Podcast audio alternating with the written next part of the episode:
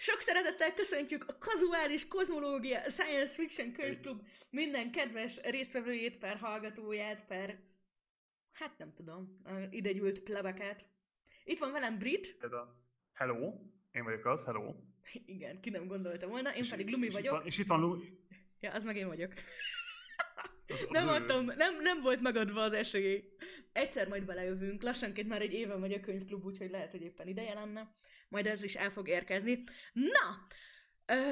Egy kicsit hosszabb kimaradás volt most, mint egy hónap, mert egyeseknek, kettőnk közül nehézséget okozott egy hónap alatt elolvasni egy könyvet. De nagyon hosszú volt! Nem, meg így, ja, túl sokat nyaraltam. Jó, igazából a teljes kifogás.txt az úgy szól, hogy így lejöttem az inszomniámról, és elkezdtem allergiagyógyszert szedni, aminek következtében, amint viszintes felületbe kerülök, egyből elszundikálok, és sajnos általában ágyban szoktam olvasni így telefonról, és akkor ez most így elmaradt, mert mindig a könyv első oldalánál, így nem tudom, a fejemre ejtettem a olvasóeszközt, és elaludtam.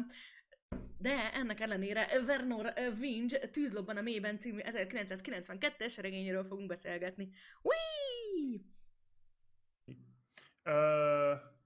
Hol kezdjük? Mi legyen a... hát nagyon röviden, szerintem amiről a legérdekesebb, ugye... Hát, ja, először talán így nagy ártatlanságból beszélni. Tehát nekem nagyon-nagyon megdöbbentő volt látni így a kis fülszövegben, hogy az író, a Vernor Vinge, ő egy matematikus. Méghozzá nem is egy mai dolog, mert hogy ez nem egy olyan... Tehát, hogy amiről úgy el tudom képzelni, hogy egy matematikus írja, az mondjuk a háromtest probléma. De hogy ez meg ugye egy űropera. Tehát, hogy ilyen egészen ilyen fantasy-s, roadtrippes, light science fiction-os, nem? De. Én úgy tudom, hogy ez matematika és programozást. Igen? Amit ott a Vinge, igen. Uh-huh. És meg is lehet találni eléggé a témát, vagy nem tudom. Igen, mert hogy szerintem kezdjünk el talán erről is beszélni, mert ez talán az egyik legérdekesebb dolog, ezek, amiket ilyen gondolati zónáknak hívnak. Meg amúgy, amiben...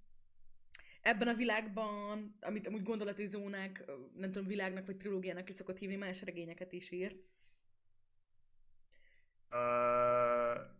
Elmesélted, hogy működik az univerzuma így a könyveknek? Vagy hogy így mi bennük a pláne? A nagy kitaláció? Sugok az elnevezésekkel. Brit nem olvasta magyarul. Ja. Csalt. Én nem magyarul olvastam. Vannak ebben az univerzumban, amiben történik ez a könyv, vannak ilyen zónák, ahogy közelebb és messzebb vagy a Galactic Core-tól, tehát ahogy közelebb és messzebb vagy a galaxisnak a középpontjáról, vannak zónák, amik gyorsabban, meg lassabban.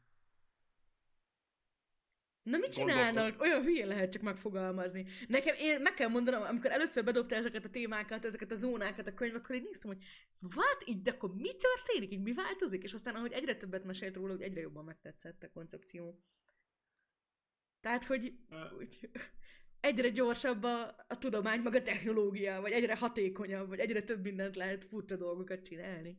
Minél messzebb vagy a közepétől, igazából olyan, mintha a gravitáció, minél erősebb a gravitáció, már lassabban működnének a technológiák, meg a gondolkodás. És minél kevésbé hat rád a galaktikus középpontnak a gravitációja, vagy minél messzebb vagy tőle, annál gyorsabb és annál fantasztikusabb dolgok tudnak.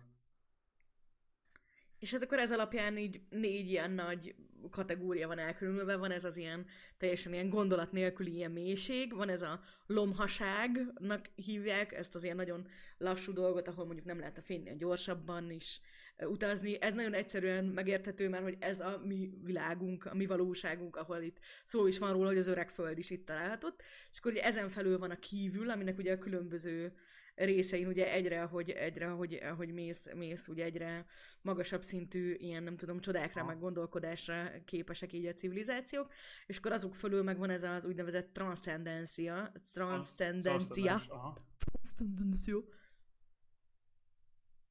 Hát, tehát, hogy már túl fejlett minden, tehát, hogy...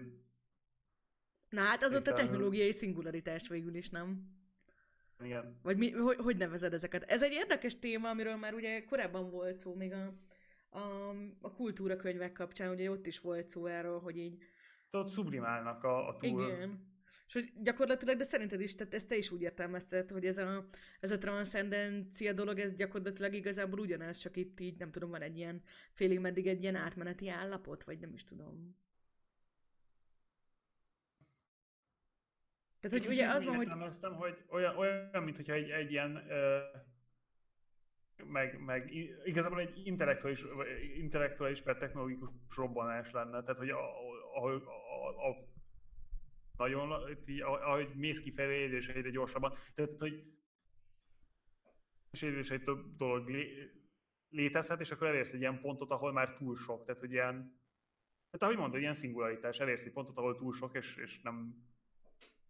Ezért nagyon, nagyon érdekes, ugye itt az így az alapvető koncepció, hogy ahogy elkezdenek mondjuk a civilizációk, tehát egyrészt ez egy nagyon-nagyon színes és nagyon-nagyon belakott, nem tudom, galaxis, amit itt ugye lefest a Vinge, tehát hogy elképesztő sok faj, nagyon-nagyon különböző szinteken, és ugye hát az, hogy mondjuk ott a lomhasságban mondjuk az emberhez hasonlóan mondjuk így kifejlődik egy civilizáció, és akkor az, ahogy ugye elkezd fejlődni, megsejti ezeknek az zónáknak a nem tudom, a létezését, és akkor valahogy ugye ilyen kolóniákat fognak, és ahogy csak tudnak, ugye átpakolnak egyel följebb, tehát mondjuk a lomhaságból ebbe a kívülbe, és akkor a kívülön belül is ugye, ahogy fejlődnek a civilizációk, ugye egyre gyakorlatilag feljebb mennek, és akkor már amikor ilyen szuper érett lesz egy ilyen, nem tudom, civilizáció, akkor neki áll ilyen kolóniákat küldeni a transzcendenciába, amik hát általában úgy nevezi a könyv, hogy ilyen hatalmakká válnak, vagyis hogy egy ilyen nagy, ilyen teljesen ilyen emberfeletti ilyen. Olyan furcsa, mert hogy olyanok, mint igazából ilyen mindenható, ilyen mesterséges intelligenciák. Igen. Hát ilyen digitális istenek. Igen. Mondjuk eléggé tetszett amúgy ezeknek a megnevezése. És ami nagyon érdekes volt, hogy ezeknek a hatalmakról ugye azt mondja, hogy ezek általában, hogy egyrészt ilyen különböző bekategorizálásaik vannak, hogy nem tudom, egy kettes típusú rosszindulatú hatalomot létrejött abban a szektorban, meg tudom én, ilyesmi dolgok, de hogy alapvetően így azt mondja, hogy ezek a nagyhatalmú digitális isteneknek, ezeknek így, hogy általában egy 13 évig élnek, mert olyan szinten fejlődnek tovább, hogy annyi idő után már így, hogy egyszerűen akkor így túl lesznek, és hogy ez is egy ilyen érdekes dolog, hogy ezek az ilyen transzcendens nagyhatalmak már olyan meglepően egyre kevésbé szólnak bele itt a dolgokba, vagy hogy ennyire milyen szinten nem érdekli őket így mondjuk akár már a kívülnek is. Tehát, hogy ott olyan szintű ilyen nem is tudom... Pont úgy, mint a kultúrában, hogy elérnek egy olyan pontot, ahol már a világ, amiből jöttek, az már annyira nem érdekli őket, és kicsit ott hagyják, vagy így, nem tudom. Igen, szóval ez egy science fiction-ökben egy meglehetősen visszatérő elem. Tehát maga ez tehát, hogy nem vettem a kultúra kapcsán is, ugye a kultúra volt így a játékmester, ugye Ian Banksnek a sorozatáról van szó, volt így az indító könyve a könyvklubunknak, mert hogy nagyon-nagyon sok ilyen klasszikus science fiction témát vett fel, és mondjuk pont nem a játékmester, amit mi olvastunk, hanem későbbi könyvekbe kerül ez az egész ilyen, ott ugye ilyen sublimációnak hívják, de hogy ez így egy eléggé gyakran előkerülő dolog. Itt most a chatben ott a csillagkaput írjátok, hogy ott is ugye ezek az ősök, akik a csillagkapukat létrehozták, ők is ilyen hasonlóan módon tűntek el, és hát igen, tehát simán el tudom képzelni, meg hogy ez ilyen elég sok helyen előkerül. Ami itt szerintem a Vinge-nél nagyon érdekes volt, hogy valahogy, hogy egy kicsit a Fermi paradoxonra is adott ezzel a rendszerrel egy ilyen megoldást. Hogy azt mondja, vagy én úgy értelmeztem, de javítsál ki, Brit, hogyha szerinted ez így máshogy működik, de hogy ugye a Fermi paradoxonnak a nagy felvetése, hogy ez hol vannak, és ugye itt az a válasza, hogy nem az a kérdés, hogy ők hol vannak, hanem hogy mi hol vagyunk, és hogy a válasz az, hogy a lomhazónában, hát akkor igazából egyszerűen az van, hogy is mondjam, egy lassú zónába vagyunk beleragadva, ahol így ennyi, tehát magának a helynek a limitációi miatt nem tudunk gyorsabban utazni az idővel, amiatt nem járnak ide hozzánk partizni az alienek, mert akik már tudnak partizni járni, azok felmennek a kívülbe, és ott partiznak, ahol mondjuk nem tudom. Tehát, hogy senkinek nincs kedve lejönni ide a lassúban partizni, a lassú... Mit szólsz? Na, akkor viszont ugorjunk rögtön a végére, és mit szólsz a könyvnek a befejezéséhez, ahol tulajdonképpen a nagy megoldást is azt jelenti, hogy egyszerűen így kihasítanak az egész galaxisból egy nagy szeletet, ami aztán végül így átkerül a lomha zónába, és akkor ezzel fékezik meg a métejt. Ja, akkor ez egy hihetetlen nagy genocide, amit tesznek, mert azok, akik ott éltek, akik azokat a technológiákat, azoknak az egész civilizáció most ugye? Teljesen összeroplik. Igen. Ja.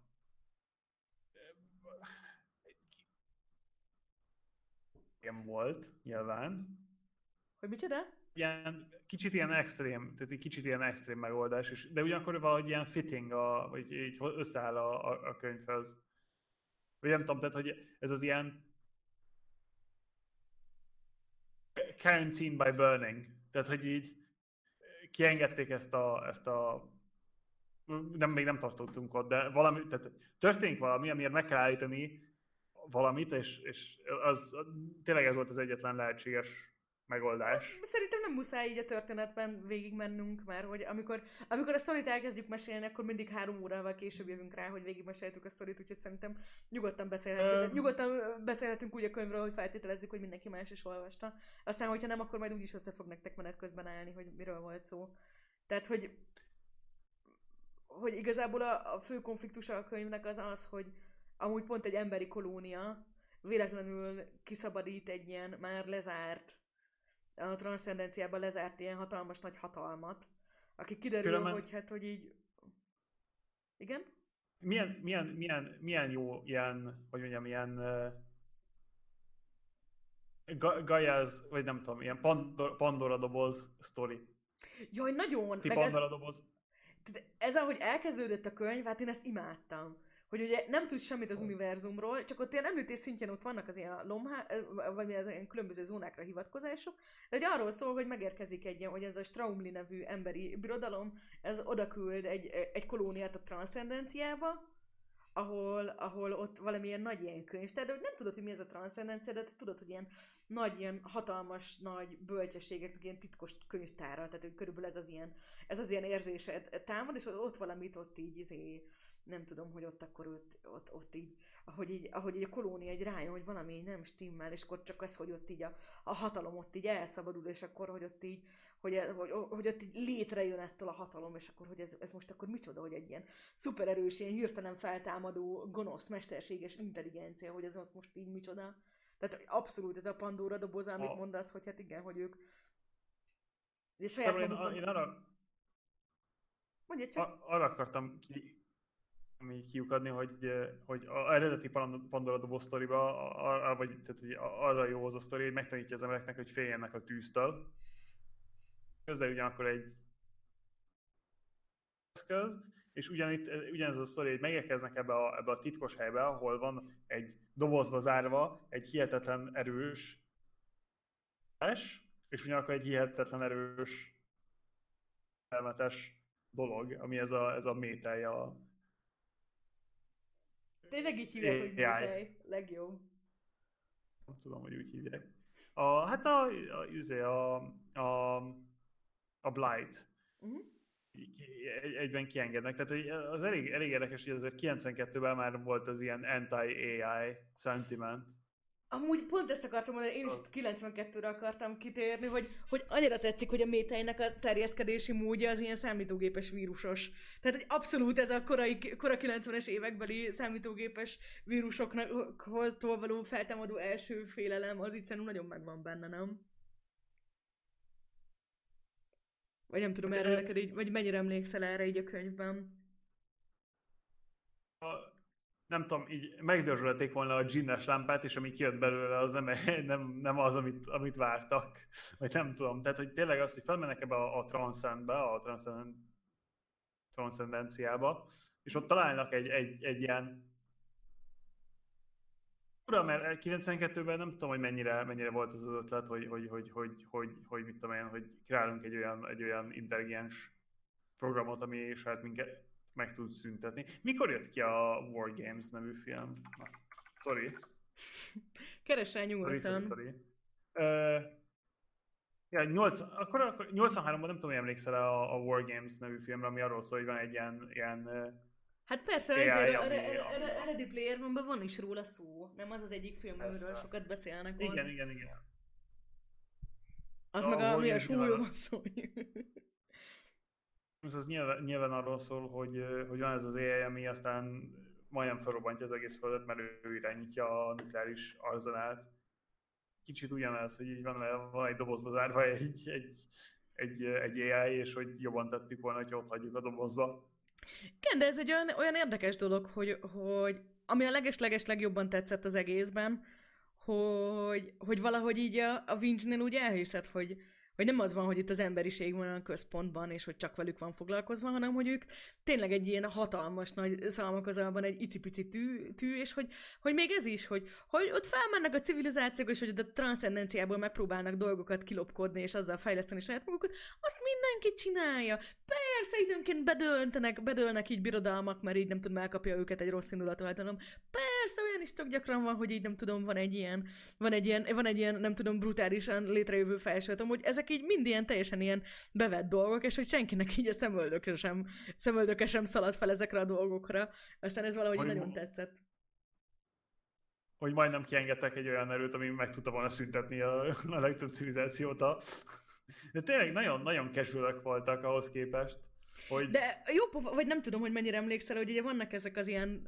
Ami egy régi aranyos betét így a könyvben, hogy vannak mindig ilyen elfogott ilyen rádióbeszélgetések, vagy hát ilyen gyakorlatilag, hogy van egy nagy internetes fórum, ahova minden fajot írogat, vagy mindenki írogathatnak, és abból időnként vannak ilyen betétek, amik így ugye általában arról szólnak, hogy az aktuális helyzetet úgy kívülről úgy hogyan ítélik meg. És hogy még a könyvnek a legvége felé is, amikor már tényleg ott tartunk, hogy ott így tényleg ilyen nagyon-nagyon központi helyeket is, ami ott így bekebelezett, meg egyértelművé válik, hogy így, hogy nem, ez egy ilyen nagyon-nagyon brutális, de nem csak egy egyszerű ilyen, nem tudom, rossz indulatú valamiről van szó, hanem hogy egy ilyen tényleg ilyen hatalmak feletti hatalomról, ami itt így, nem tudom, a többi a hatalmakat, tehát hogy akkor eléggé tetszett, hogy istengyilkosságnak hívják, amikor egy hatalom megöl egy másik hatalmat, hogy ott így egy csomó hatalmat ott megeszik, meg ilyen nagyon központi helyeket, amik sokkal odébb vannak, meg szóval hogy ilyen egészen brutális dolgokat csinál, hogy még akkor is, akik így a másik felén laknak a galaxisban, még akkor is így, nem tudom, körülbelül úgy beszélnek róla, hogy hát ez azért így jó, nyilván érdekes, meg olyan különlegesség, de hát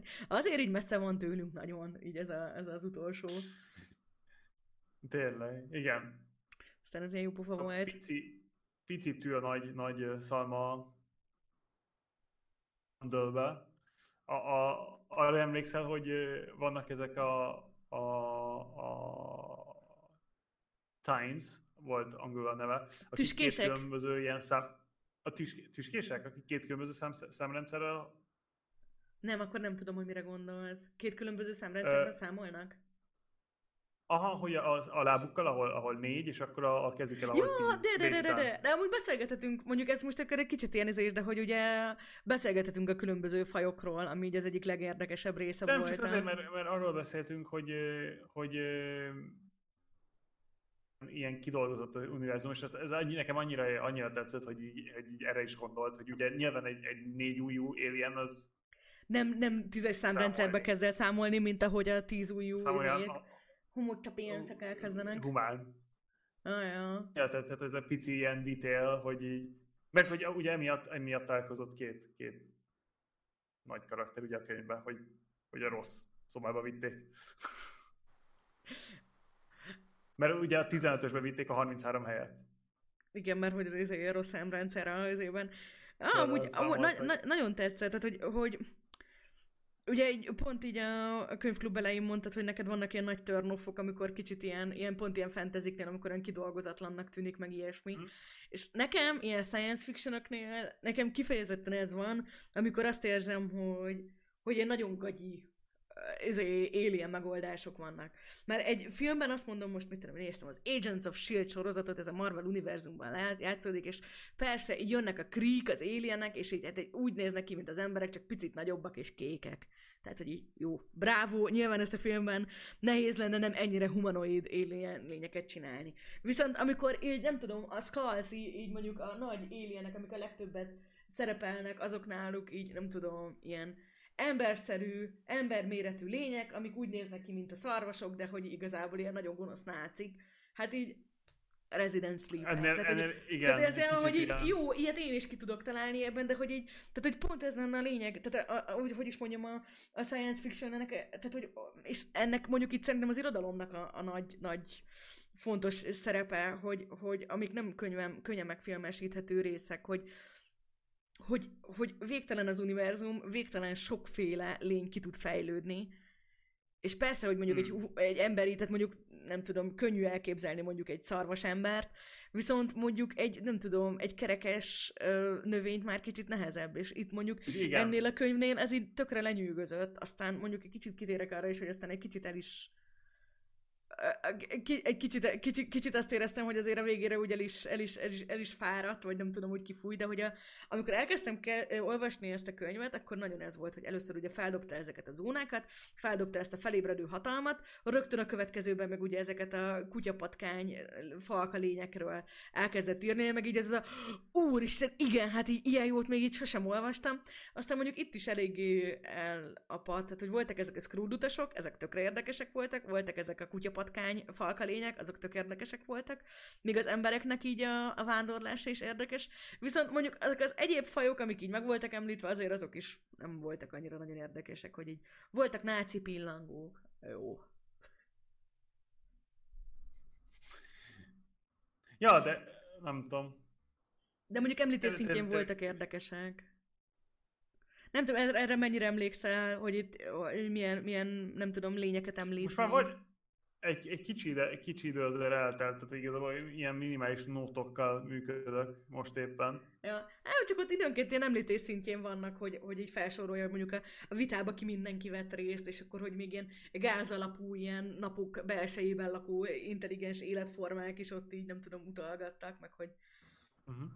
Ja, ez csak ilyen ennyi, de hogy mondjuk egy kicsit azt éreztem, hogy ezen a két fajon kívül, akiknek aztán tényleg fontos szerepük lett, azért a többiekre annyira nagyon sok energiája nem maradt. Viszont azok marha aprólékosan ki voltak dolgozva, nem?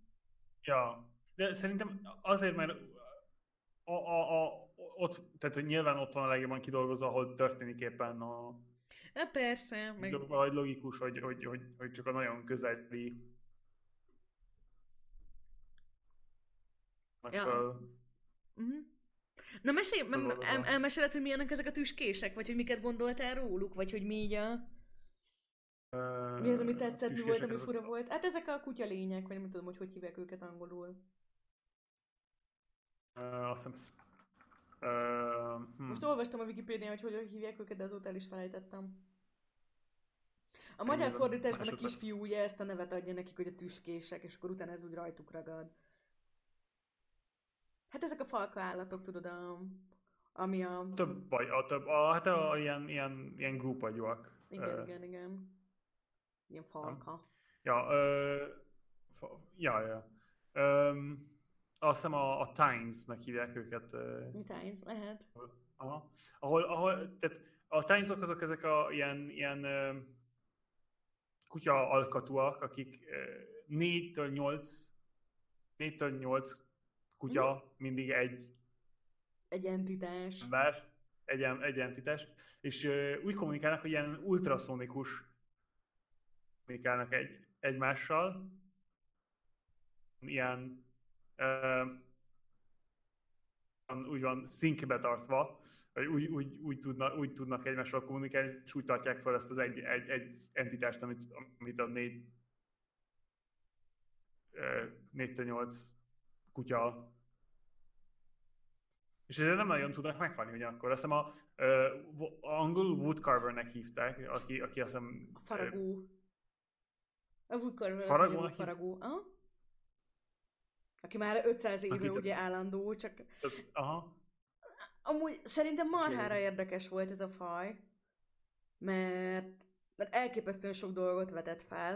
Tehát az összes limitációját, meg az összes lehetőségét annak, hogyha egy személy az nem egy testből áll, hanem több testből. Egyrészt abból, hogy akkor így milyen nehéz nekik mondjuk így összehangolni egyrészt mondjuk a mozgást, mert hogy nem tudnak olyan szinten csoportba szerveződni, meg itt körülbelül a könyv végén így azt is mondja, hogy, hát hogy az emberek nélkül így ők igazából már tök sok ideje mindig ezen az ilyen középkori szinten megakadtak, mert hogy onnan tovább nem tudtak tovább fejlődni, tehát hogy a technológiai áttörést nem tudták megcsinálni, mert hogy hiába megvoltak hozzá az agyaik, meg volt hozzá a biológiai fejlettség az egyedeknek, hogy kigondoljanak ilyen nagy dolgokat, de hogy egyszerűen nem tudták egy civilizáció szintjén átugrani a saját határaik miatt ezt az átlépést.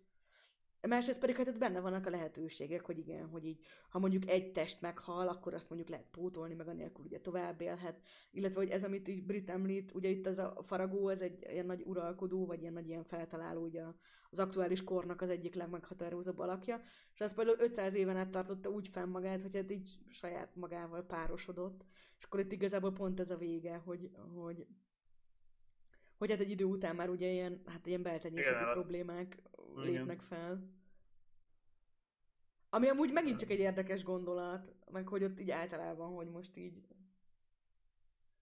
Tehát nagyon-nagyon-nagyon fura volt, de hogy ugyanakkor meg így nagyon jó volt látni, hogy Én nagyon szeretem az olyan könyveket, de erről szerintem Brit, ebben te is egyetértesz, ahol érezni azt, hogy az író így tocsogott a saját világában. Hogy így heteken keresztül így ezen gondolkozott, ugye, mint a Dűne kapcsán beszélgetünk erről, hogy... Ahol elbírod képzelni, hogy ez... Ahol tényleg... Lehet, hogy csak ilyen snob vagyok, de ahol tényleg így fel tudom akasztani a disbelief-et, a suspension of disbelief, ahol abba tudom hagyni azt, ilyen nem lehet, mert...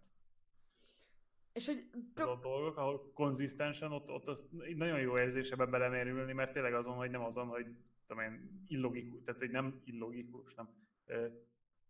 És ugyanakkor még egy elég bátor dolog volt. Tehát én egy kicsit azt éreztem, hogy amikor elkezdett ezekről a falkákról beszélni, az első reakcióm az volt, hogy tök jó, a második az volt, hogy mi? Ez így sosem működne, ez így full hülyeség, de aztán annyira látszott, hogy de ő mindent végig gondolt, hogy akkor hogy néznének ki a váraik, hogyan kommunikálnának egymással, hogyan néznek ki ennek a lélektana, hogyan, nem tudom, fajfent tartanának, akkor mik lennének így az ilyen alternatív módszerek, amikkel itt kísérleteznek, mert ugye itt elég sok szó van arról, hogy így ezen az ilyen középkori birodalmon belül ugye az ilyen, nem tudom, mindenféle ilyen undorító kísérleteket végző, ugye nyúzó, meg acél, szemben ugye az ilyen tudományt, meg ilyen természetes fejlődést támogató faragóval, hogy miket, tehát hogy nagyon-nagyon alaposan, egészen odáig, amit Brit mondott ezzel, hogy még azt is végig gondolta, hogy igen, akkor milyen számrendszert használnak, hogyha ennyi darab ujjuk van. Nekem ez annyira egy ilyen feel good moment volt. Ja, ez a szemrendszeres dolog? Uh-huh. Igen, ez annyira jó volt, ez nekem ilyen, nem tudom, nagyon-nagyon márkáns volt. Uh-huh. Ami még ilyen érdekes, az, amiről még beszélhetünk, az ilyen fajokról, az, hogy ilyen, azon a hálózaton, ahol beszélnek erről az egészről, ott nagyon sokan ilyen translation szoftvert használnak. Igen.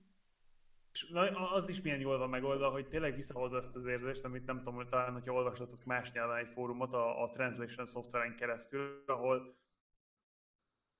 itt és tudod, hogy amit mondasz korrekt, csak a translation szoftver miatt azért így teljesen el van. Így stilárisan ilyen nagyon fura lesz, nem? Nagyon fura. Volt egy ilyen, azt hiszem, azon a hálózaton, akinek pont ugyanez volt, hogy nagyon... és ezért nagyon sok különböző ilyen fordító programon ment keresztül az, amit mondott, és ezért érthetetlen volt, amit mondott. Tehát, hogy az, amit mondott, az korrekt volt, csak mivel annyiszor le lett fordítva útközben, ezért érthetetlen volt. Hát ez olyan, mint van ez a híres ilyen, amikor neki elsz így, nem tudom, 30-szor át Google Translate-ezel valamit, és akkor hogy milyen hülyeség lesz, legjobb dolog. De itt azt hiszem volt ez a srác azon a hálózaton, aki megmondta, hogy a növények, a kerekes növények a métejjel dolgoznak. Igen. De az is érthetetlen volt. Nem, azt szerintem az angolul azt mondta, hogy úgy lett lefordítva az, hogy a Scroller Riders are working with the blight, hogy Hexapodia is the key insight. Hát erről tökre nem emlékszem, de ez lehet, hogy csak átsiklottam fölötte. Mert annyiszor van lefordítva, hogy a hexapódia az a 6 kerekű. Ja, és akkor ott átmegy ilyen teljesen. Meg 6 kerekük van, és akkor tudod, annyiszor lett lefordítva, hogy érthetetlen volt, amit mond, de mégis ilyen valid volt. És teljesen visszahoz ezt az érzést néha, amikor az interneten, mint tudom én, nekem csomószor az, hogy mint tudom én, van egy ilyen cikk, ami a Windowsnak a belső működéséről, vagy nem tudom, és neki ezt fordítgatni, és full hülyeség lesz. De azért valahol tudod, így látod, hogy mögötte van ilyen internális konzisztencia, és hogy érted, hogy miről van szó, csak full hülyeség, amit olvasol. Voltak még amúgy hasonló dolgok, nekem amúgy pont amilyen nagyon-nagyon ilyen bájos volt, meg tetszett, hogy amikor a Ravna, a főszereplőnő ugye először találkozik ezzel a két másik főszereplővel, a zöld szárral és a kék héjjel, akik ugye ezek az ilyen screwed utasok, tehát ilyen kerekes növények, de erre is még visszatérhetünk az egész fajukra, mert ők ilyen elég érdekesek, hogy akkor így a magyarban ugye végig a Ravna úrnőnek szólítják, meg olyan nagyon, meg hogy ezt így mondja is a Ravna, hogy hát, hogy valahogy elsőre így a fordításukban, vagy nem tudom, ilyen nagyon a lehető legilyen, nem tudom, ilyen régiesebb, ilyen tiszteletteljesebb hangnemet veszik meg, és akkor végig mindenki, nem tudom, úgy beszélnek, ilyen nagyon, ilyen kicsit furcsán, és hogy ez is egy ilyen aranyos dolog, hogy amikor így nem tudom, mondjuk Brit, neked ez mennyire volt, de hogy így megtanulsz egy nyelvet, és akkor kimész abba az országba, ahol beszélik ezt a nyelvet anyanyelvként, és kiderül, hogy egy 30 évvel ezelőtti nyelvkönyvből tanultál, és hogy igazából már az a magázódási forma, amit te megtanultál, ez rég nem is működik, és mindenki csak tegeződik mindenkivel. Nekem volt ez nagyon sokat, mert így... Magyarországon? Hát, vagy a magyar nyelven volt? Vagy? Aha, magyar nyelven, amikor első párszor voltam. Ja, és akkor, hogy bementél, és akkor a 20 éves trafikos csajnak mondtad, hogy asszonyom, kérem, legyen szíves kiszolgálni engem egy... Nem tudom, hogy asszonyom volt-e, de kérem, legyen szíves, olyan biztos, hogy volt, és néznek is rám jó furán. Most már bezzeg, így el lettél nevelve az interneten, most már mondanám neki, hogy csáspákom! Adjál már, buszjegyre kéne! Na, nyilván! Te adjad már! Ezt mondom! El vagy rontva. Nagyon sajnálom, Britannia, tőlünk kell megtudnod, de el vagy rontva. Ja, minden esetben nekem meg ez volt ilyen, hogy ezek az ilyen apró részletek olyan eléggé élettel töltötték fel. Meg hogy olyan aranyos is volt, hogy hogy később is olyan aranyosan beszéltek ezek a... Ugye teljesen nem emberszerű dolgok, amik tényleg ilyen növények voltak, amiket aztán ilyen mestersége, vagy hát ilyen külső intelligencia. Ugye ilyen rövidtávú memóriával, meg mozgással megáldott, mert amúgy ezek ilyen nagyon fejlett növénylények voltak, amik csak ott voltak, és akkor ott a tengernek a hullámzásában ott így limbáltak. Hát gyakorlatilag ugye ez volt? Ezek voltak eredetileg a scroll utasok. Azt igen. Ami ugye nagyon extra volt bennük, hogy egyáltalán nem volt rövidtávú memóriájuk, csak hosszú távú. És akkor erre így kaptak maguk alá kerekeket, meg egy ilyen speciális eszközt, ami ugye segített abba, hogy hát helyettük ilyen rövidtávú memóriáként szolgáljon, úgyhogy emiatt tudjanak így nem tudom mindent csinálni. De ez is milyen, nem tudom, milyen érdekes, hogy így... Hogy? Ebből is sikerült egy civilizációnak kinőni, mert azért így gondolná az ember, hogy a rövid távú memória szükséges ahhoz, hogy... Hát meg igen, itt mondjuk az volt a plán, hogy jó, de mondjuk nekik nem sikerült volna, hogyha nem kapják maguk alá a scrollot. Tehát ők valószínűleg ugyanúgy abban a világnak, ugyanúgy annak a tengerpartján ott lennének és elmélkednének ugyanúgy. Tehát, hogy talán nem történne semmi, meg nem is kommunikálnának jobban, meg ilyesmik. Tehát, hogy ez mondjuk inkább csak az, hogy mennyi mindenben van, meg a lehetőség inkább, meg hogy milyen színes univerzum az, ahol senki nem lepődik meg azon, hogy jön egy páfrány három keréken. A másik dolog, amiről beszélni lehetne, az, hogy milyen érdekes az, hogy egy kicsit fejére van fordítva a tipikus ilyen SF. A nagy részben nem azt látjuk, hogy látják az emberek az alieneket, hanem hogy látják az alienek az embereket. Ó, igen, nekem ez nagyon tetszett. És egy, nem tudom, egy nagyon jó könyv ez a Fire Upon the Day, vagy Tűzlopon a mélyben. Mert... Mondja csak, majd utána mondom én is. Mindegy, akkor elmondom addig. Szóval, hogy annyi volt igazából így a plot szempontjából, hogy ugye létrejött ez a nagy métej, ami ugye így az egész galaxist elkezdte fenyegetni, és ugye mivel egy emberi birodalom volt az, ami ezt így feléreztette, amit az egész galaxisnak, az összes 100 trillió fajának, így az ilyen fórumokon, a chat fórumokon, meg a Twitch-csetes érdeklődés hirtelen ugye az emberiség felé kezdett el irányulni, úgyhogy mindenki elkezdte így nézgetni, hogy akkor most mégis milyen faja ezek az emberek, így honnan jönnek, így miket csinálnak, hányan vannak, mi van velük, mit szívnak, mit esznek, mit tudom én micsoda. És hallasz most, Brit? Amúgy ugye elhallgattál, bocsánat. Hallak. Nem, hallgatom, amit mondasz. Ja, úgyhogy hát emiatt nagyon sok ilyen furcsa beszélgetés van. Aztán mondjuk elég hamar, ugye elég rosszra is fordul, mert hogy így úgy vannak vele, hogy így, hogy azt mondják, hogy nem kizárható, hogy az emberiségnek így arra volt, azért jött létre, meg az volt a célja, hogy a métejt felébressze, úgyhogy emiatt így ennek járják ott a legnagyobb emberi kolóniákat, így nem tudom, brutálisan lemészárolni, de...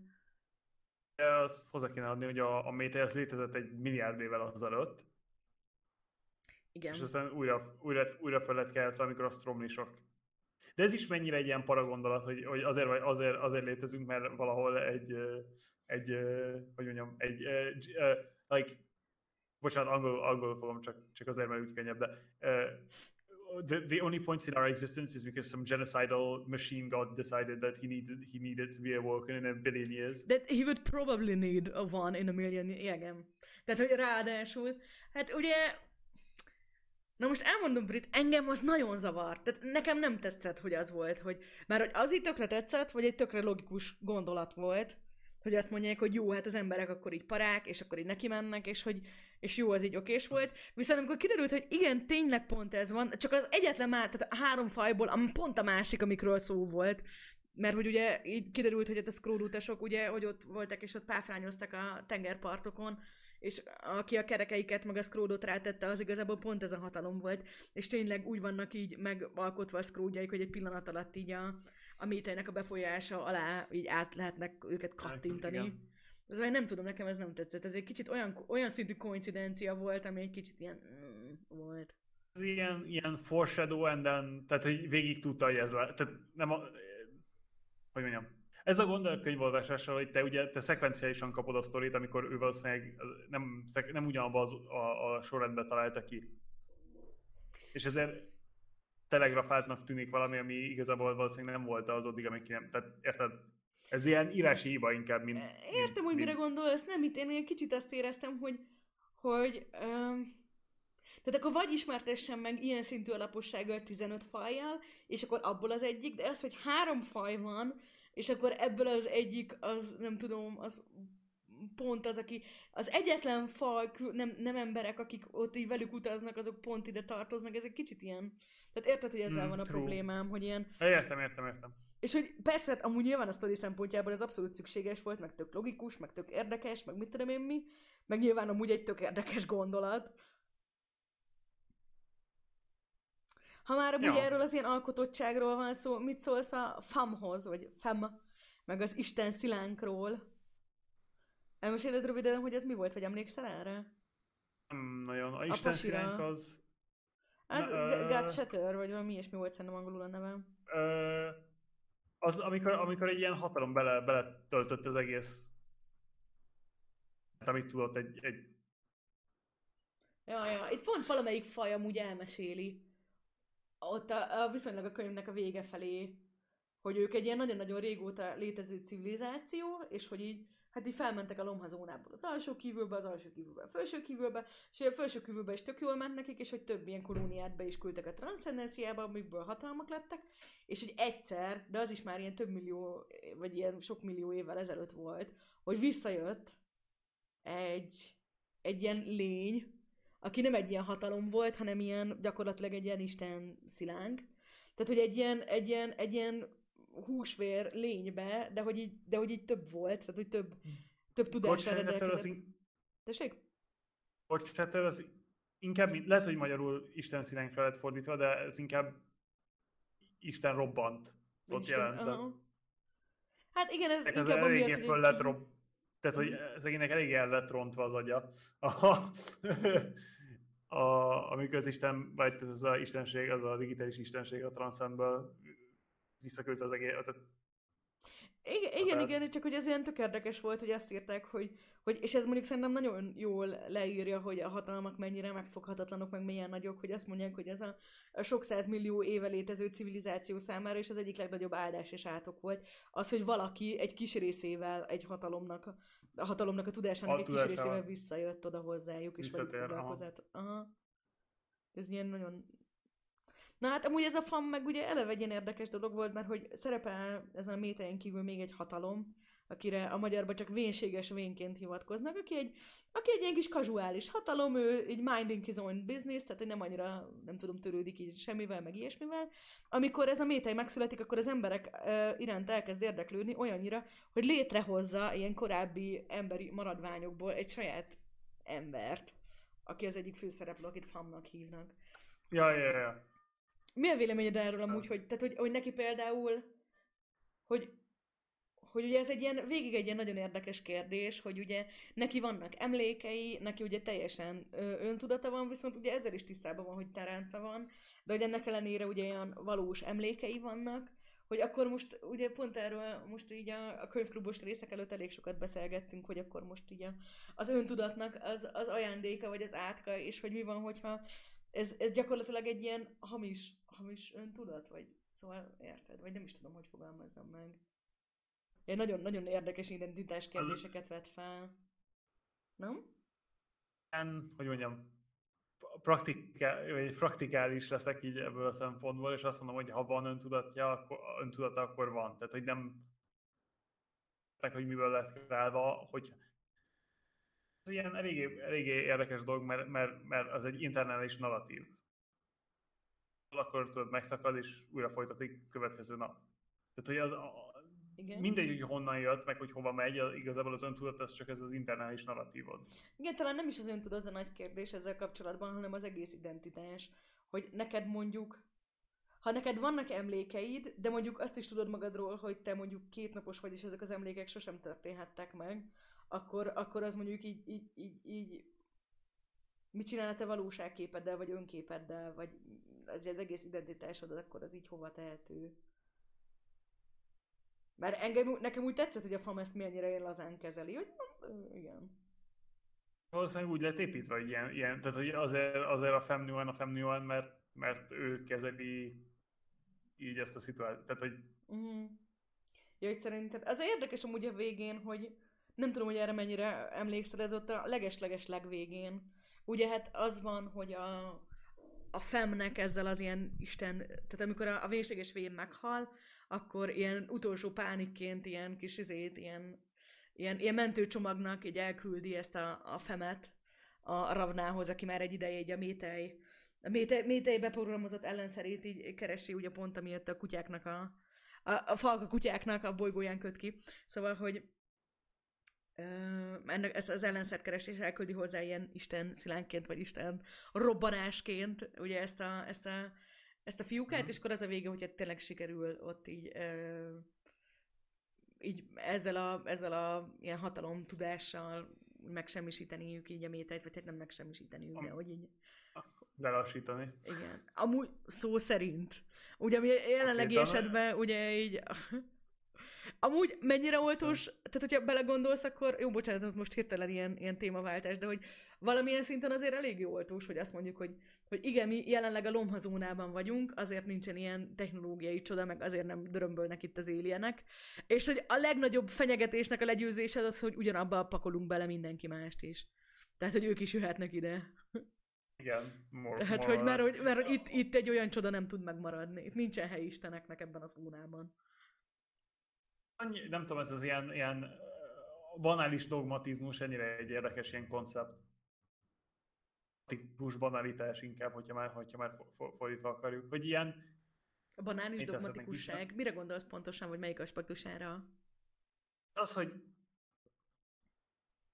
a rule set, ami szerint mi működünk, itt, ahol mi vagyunk, az, hogy mondjam, a banal... Ugye amikor azt mondom, hogy banális, az a normális, hogy mondjam, tehát, hogy nincsenek istenek, nincsenek no crazy science, no Straumli perversion, no. Or in the sense that, hogy mondjam, sem banális. Nincsen gravitációs lebegés, meg mit tudom én, milyen dolgok. Az, hogy ilyen, hogy mondjam, ilyen... A tudományos természetfelettiség. Ja, tehát nem, tehát ilyen törvényszerűen banális a világ. Oh. Vagy hogy érted, hogy értem, vagy... Ah, igen, nem, igen, nem... igen, igen. Hogy itt tényleg nem lehet a fénynél gyorsabban menni, csá. Hát most már értem, hogy mire gondoltál. Te banalitást azt hittem, hogy másra gondolod, tehát hogy egyszerűen a... Hogy a narratív szempontból gondolod kicsit. Hm? Nem. Hogy olyan dolgok létezhetnek csak, amik létezhetnek, amikről tudjuk, hogy létezhetnek, vagy érted? Tehát, hogy ez ilyen... Igen. Self-affirming rule. Tehát, hogy... A tudományos fantasztikus a fantasztikus nélkül. Maga tudományosan sem nagyon túlépve. Igen. Csak az létezhet, amiről tudjuk, hogy létezhet. Bocsánat, itt nekem csörgött a telefonom a háttérbe, elnézést kérek. Nyugodtan. Azért felvenni nem fogom. Fel kell, akkor nyugodtan. Nem. De ja, tehát, hogy valahogy így van ez az ilyen strict ruleset, és a slow zone az ami nekünk a banális. Tehát nekem nagyon tetszett a könyv. Kicsit késő, vagy hogy mondjam, már kicsit sok ideje olvastam most. Sorry, ez nem ilyen... Nem, hát ne ügyéskedj, meg tényleg nem egy kis... Tehát, hogy pont azt fogalmaztam meg, hogy ilyen nagy lélegzetvételű volt, de hogy mondjuk sokszor amiatt már, hogy tényleg az volt, hogy ott így olyan sok időt eltöltött például azzal, ami mondjuk így a sztori szempontjából egyáltalán nem volt fontos, hogy például ott ezeknek a kutyapetkány falkalényeknek ott a belső ügyeiről, meg ilyen mellékszereplőknek a lelki világáról, meg hogy hogyan vannak. Tehát ez ilyen dolgokkal olyan sok időt elidőzött, meg azzal is, hogy ott a Ravna, meg a Fem így mikről gondolkodnak, meg hogy hogyan tekintenek egymásra, hogy mondjuk így hogyan viselkednek a zöld szármak. Tehát, hogy ilyen nagyon-nagyon mellékes dolgokkal nagyon-nagyon sok időt eltöltött, amitől ugye nagyon nagy lett a könyv, viszont egy kicsit nekem az jutott eszembe, hogy olyan szemlélődős. Ez mondjuk szerintem egyszer a nagyon erőssége, meg a nagyon gyengesége is volt a könyvnek. Ja. Tehát ez egy nagyon izgalmas 300 oldalas könyv, 800 oldalon. És amit így meséltem arról, hogy milyen érzés volt így elkezdeni olvasni, hát így belenyomott a székbe, hogy úristen, az első 3 fejezet így kapdostam a fejemet, hogy így, és így mindegyik más világ, és más szál, és színes, és egyből mell a mély vízbe, és ilyen full érdekes, és így fú, mi lesz belőle, és hogy utána meg egy kicsit azt éreztem, hogy úgy kitalálta a világot a csávó, meg hogy így miről akar írni, viszont hogy utána meg így nem egy ilyen nagyon szigorú vázlatot írt magának, hanem csak tudta, hogy A-ból B-be el akar jutni, és hogy egy kicsit ezzel amit ugye ez az ilyen felfedező írásmódnak is szokták hívni, hogy mindenről, ami eszébe jutott, úgy írt. És hogy ennek ez így tök érdekes, mert pont amiket mondunk, hogy tök színes, meg izgalmas tőle az egész univerzum, tényleg nagyon sok ilyen nagyon érdekes meglátás van, akár itt az egyes fajokkal, akár magának ennek a gondolati zónák, nem tudom, univerzumának a működésével kapcsolatban. Viszont hát cserébe meg azért így a sztori az időnként, tehát ilyen, nem is mondom, hogy Resident Sleeper, de hogy azért így hát, nem egy ilyen tempós. Nem elég tight. Igen, ami mondjuk... Az a tightness, ami... Időnként így nem probléma. Tehát mondom, én például itt ugye ezért a szélnevét szoktam mindig példának hozni, hogy így az tipikusan ilyen arányú dolog, hogy így a könyv nagy részében nem történik semmi, és azok a legjobb részek. Tehát amikor ott amikor csak ott így üldögélnek, és sorozgatnak, és csak ott beszélgetnek zenéről, meg beszélgetnek mágiáról, legjobb így. Légy szíves, még 30 oldalon át magyarázd ezt az egy darab trükköt, amit most csináltál, így annyira jó. Tehát hogy ez így tök jó, meg így tökre szeretem. Mm. Viszont itt egy kicsit azt éreztem, hogy lehet, hogy nem tudom, vagy sokkal is többnek kellett volna lenni, és akkor úgy bebizonyítania, hogy nem csak ezen a 2 fajon gondolkodott, vagy ezen a 3 fajon, hanem a többi 20 is. Vagy sokkal rövidebb. Vagy pedig egy kicsit igen meghúznia. Mert mondjuk, vagy nem tudom, téged például ez, hogy ott, nem tudom, hogy mennyire emlékszel, hogy ott a kutyavilágban ott ilyen nagyon sok, hogy ott kikinek a kémje, meg ki milyen módszerekkel dolgozik. Nekem az egy kicsit ilyen tedious volt az a rész. Tehát, hogy az kicsit leölte nekem a... Lehet, hogy azért, mert én nem nagyon bírom ezeket az ilyen politikai intrig. Én szeretem az ilyeneket, tehát hogy azért ilyen fantasyben ez egy elég gyakran előjövő dolog, mert ugye itt is ez volt, hogy ugye ezek a kutyapetkány, akármi lények, ezek ugye gyakorlatilag ilyen középkori körülmények között éltek, és akkor úgy ugye ez, hogy akkor ott egymást hogyan kémkedték, meg hogy ott, amikor az emberek ugye megérkeznek, ugye a két csapatba kerül a két-két túlélő gyerek, és akkor, hogy melyiküknek lesz előbb, így nem tudom, puskapora, meg rádiója, amiket ugye ott elkezdenek így mind a kettő oldalon ott így fejleszgetni a tőlük kapott tudásból. Azért is volt nekem kicsit amúgy, hát nem akarom a cheesy kifejezést erre használni, de hogy amikor ifjú voltál és bohó, brit, és még mielőtt rájöttél volna, hogy a sci-fit meg fantasyt kell olvasni kamaszkorodban, akkor előtte biztos te is olvastál ezeket az ilyen, azokat a típusú könyveket, amik a Legyek urának, a Lord of Flies-nak a ilyen, nem tudom, ilyen idillisztikus verziója, amikor gyerekek leesnek az lakatlan szigetre, és akkor nekik kell csinálniuk, és akkor boldog kicsi kommunát hoznak létre. Nagyon, tényleg meglepően sok ilyen könyv van. És egy kicsit azt éreztem, hogy azért egy picit ez is ilyen volt. Vagy legalábbis így nem ilyen volt, de hogy egy kicsit eszembe jutott róla, és ez már zavart. Igen, tehát ez is zavar, ezért zavart ez az egész. De nekem mindig ez a gondom, tehát mindig ez van a Children protagonisztál, hogy mindig visszajön egy ilyen... Hogy valami idealizál. De meg érdekes amúgy, hogy tehát, hogy egyfelől szükség volt a gyerek szereplőkre olyan szempontból, hogy ugye nekik az ilyen limitált megértésükkel, ugye sokkal érdekesebben meg lehetett látni, meg hogy tehát már nem azért, de hogy mondjuk ott a kisfiút, ezt ugye arról szólt az egész, hogy az elejétől fogva ugye ott a kvázi ilyen gonosz kutyák ott így hülyére veszik, és akkor ott átejtik. És nyilván azért egy felnőtt valószínűleg átlátott volna a dolgokon. Hát, ugye, ugye a Jeffrey nem kellett hozzá, hogy ő 8 éves legyen, meg emocionálisan kicsit instabil. Amit mondjuk mindannyian azok lettünk volna, hogyha meglát... Tehát ugye az orrunk előtt ölnek meg mindenkit, akit ismertünk valaha. És kutya lények... Nekem teljesen jó, hogy mi? Ja. Wow! Brit! Dude! Not cool! Nem, de nem, de... Nyilván kellett az expozíció miatt, de én nem tudom, nekem mindig ilyen cop-outnak tűnik az, amikor gyerekeket használsz fel, vagy... Hát de milyen szempontból? Mert itt mondjuk egy kicsit szerintem...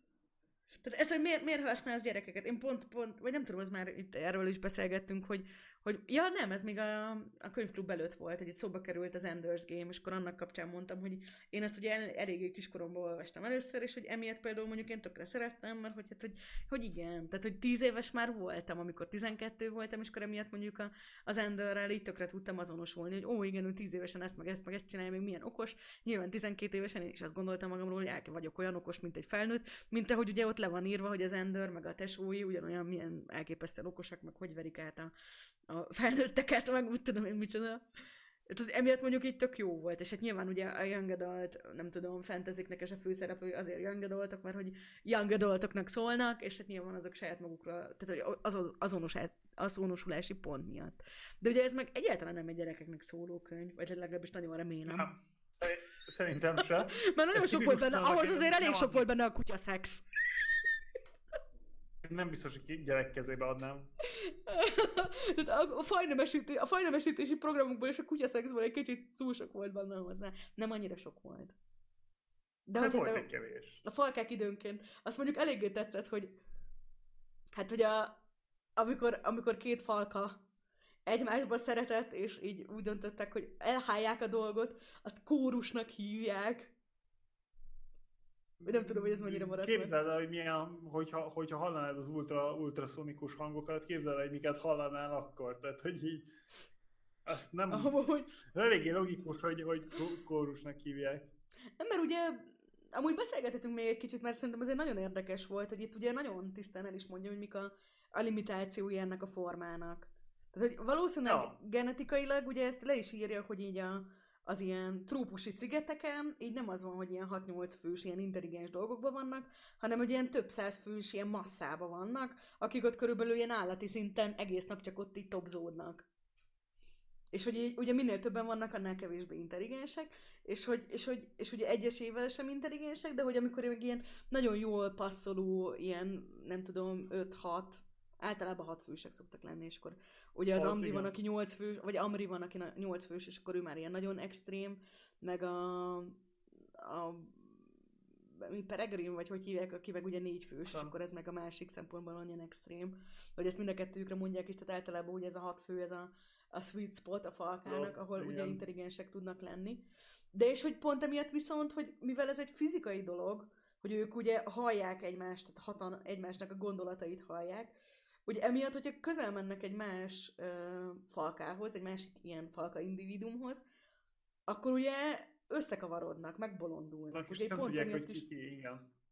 És ugye nagyon érdekes, mert hogy itt le is írja, és ez mondjuk szerintem egy ilyen szép szimbólum volt, hogy hát ugye 2 olyan alkalom van, amikor muszáj egymáshoz közel menniük, az egyik a szex, a másik meg amikor ugye harcolnak. És hogy mind a kettő az ilyen extázis, meg ilyen nagyon ilyen elborult dolog. És ugye emiatt úgy nem tudom, hogy le is van írva, hogy például az acél, aki ugye ilyen elég hideg, meg ilyen számító, meg úgy próbálja olyan nagyon gonosz módszerekkel ugye kimatekolni itt a működéseket, hogy ő például ő nem is, tehát hogy ő mindig csak inkább ilyen, hát gyakorlatilag ilyen eszközökkel szexel, ugye ilyen egyesével összeszedett ilyen farkas lányokkal, vagy farkas fiúkkal, akiket ott beereszt így a saját falkájába, mert hogy azt az egy ember az gyakorlatilag ugye még ilyen nem tudom, ilyen üres, vagy így önmagában ugye nem tud gondolkodni, de hogy így arra meg, hogy ezt a fajta nyitottságot, meg hogy önmagának a pillanatnyi ilyen, nem tudom, ilyen öntudatának az elvesztését, így nem tudom, így a szerelem miatt megtapasztalja azt, meg így nem meri bevállalni. Para különben, hogy ilyeneket csinál, vagy nem tudom, egy kicsit ilyen, it's a little rapey. Ja, persze. Ja, de hát ott nagyon. Meg ott ugye ez ilyen nagyon, vagy szerintem egy ilyen nagyon érdekes téma volt amúgy, hogy ugye annak kapcsán, hogy a nyúzó meg az acél, akik kvázi azért rossz fiúk voltak, ott ugye azért elég sokat ír erről, hogy hát, hogy itt azért, itt az egyik iránya a fejlődés, vagy a fejlődésnek, amit láttak, azok az ilyen kvázi ilyen, nem tudom, ilyen náci kísérleteket meg szégyenítő, ilyen fajnemesítési próbálkozásaik voltak, hogy ott akkor így, mit tudom én, hogy ugye az Amri is egy ilyen kísérlet volt, aki csak ugye a Jeffrey miatt élte túl, hogy ugye kicsi babákat összetett, és hogy azok általában ugye, hogy nincsen kitől tanulniuk, hogy ilyen katatónok lesznek. De hogy ennek ellenére egy kísérletezett vele, hogy hát ha lesz valakiből valami. És hogy ennél ugye sokkal durvább dolgokat is csinált, hogy ott így, nem tudom. Ja, úgyhogy érdekes, hogy egy érdekes gondolat, és kicsit hihetetlen, viszont hogyha elkezdesz, viszont olyan mélyen belement ennek a végig gondolába, hogy ettől meg így inkább ijesztő lesz. Pont emiatt, amit elmondasz már, hogy a végén tényleg fajnemesítés, vérfertőzés, rape culture, tehát hogy így, hogy ilyen nagyon-nagyon... Az, amikor egyedül van a falkából az egyik ilyen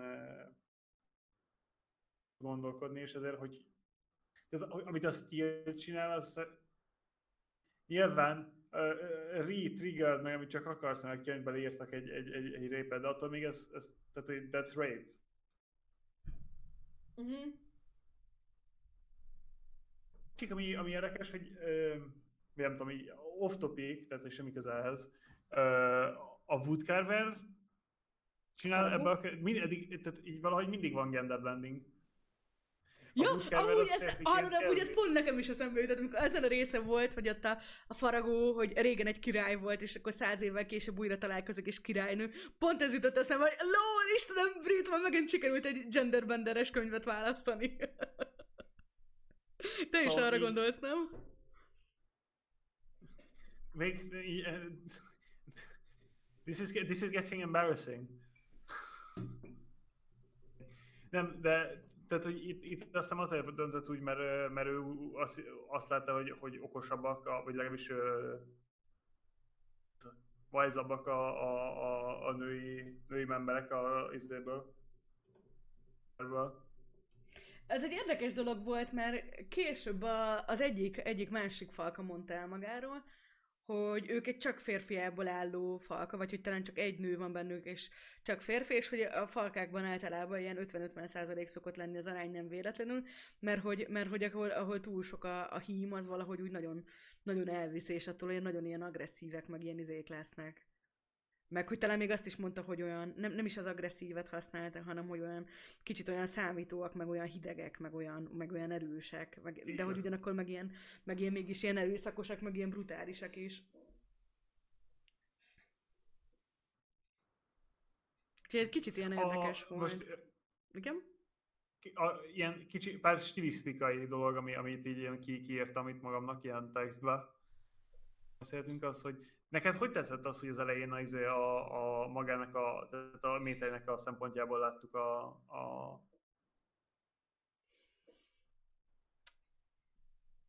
Furcsa volt, és egy kicsit elidegenítő is. Mert hogy... Tehát pont emiatt, mert hogy ugye az egész arról szól, hogy számunkra már az is felfoghatatlan, egy teljesen egyszerű, ilyen kis csicska hatalomnak az icipici lenyomata is teljesen megfoghatatlan. És akkor itt meg ugye arról van szó, hogy a csicska hatalmakon felülálló, hatalmas hatalmon felülálló, hatalmas, gigászi, mindent elnyomó hatalom, és akkor az mondjuk egy kicsit ilyen fura volt, hogy ja, hát egyszerűen csak úgy hangzott, mint egy rossz szint. Tehát, hogy őszintén szólva, ahogy mondjuk az acélnak a belső dolgai meg voltak írva, tehát ahogy mondjuk az acél úgy gondolkodott, hogy mennyire elege van a Jeffrey-ből, mennyire elege van az Ambriból, meg hogy milyen undorító, hogy mindig odabújnak hozzá, és úgy kell tenni, amit hogyha szeretné őket, körülbelül azt éreztem, hogy kicsit ilyen szintű volt a métájnek a belső dologja, hogy ilyen... Volt.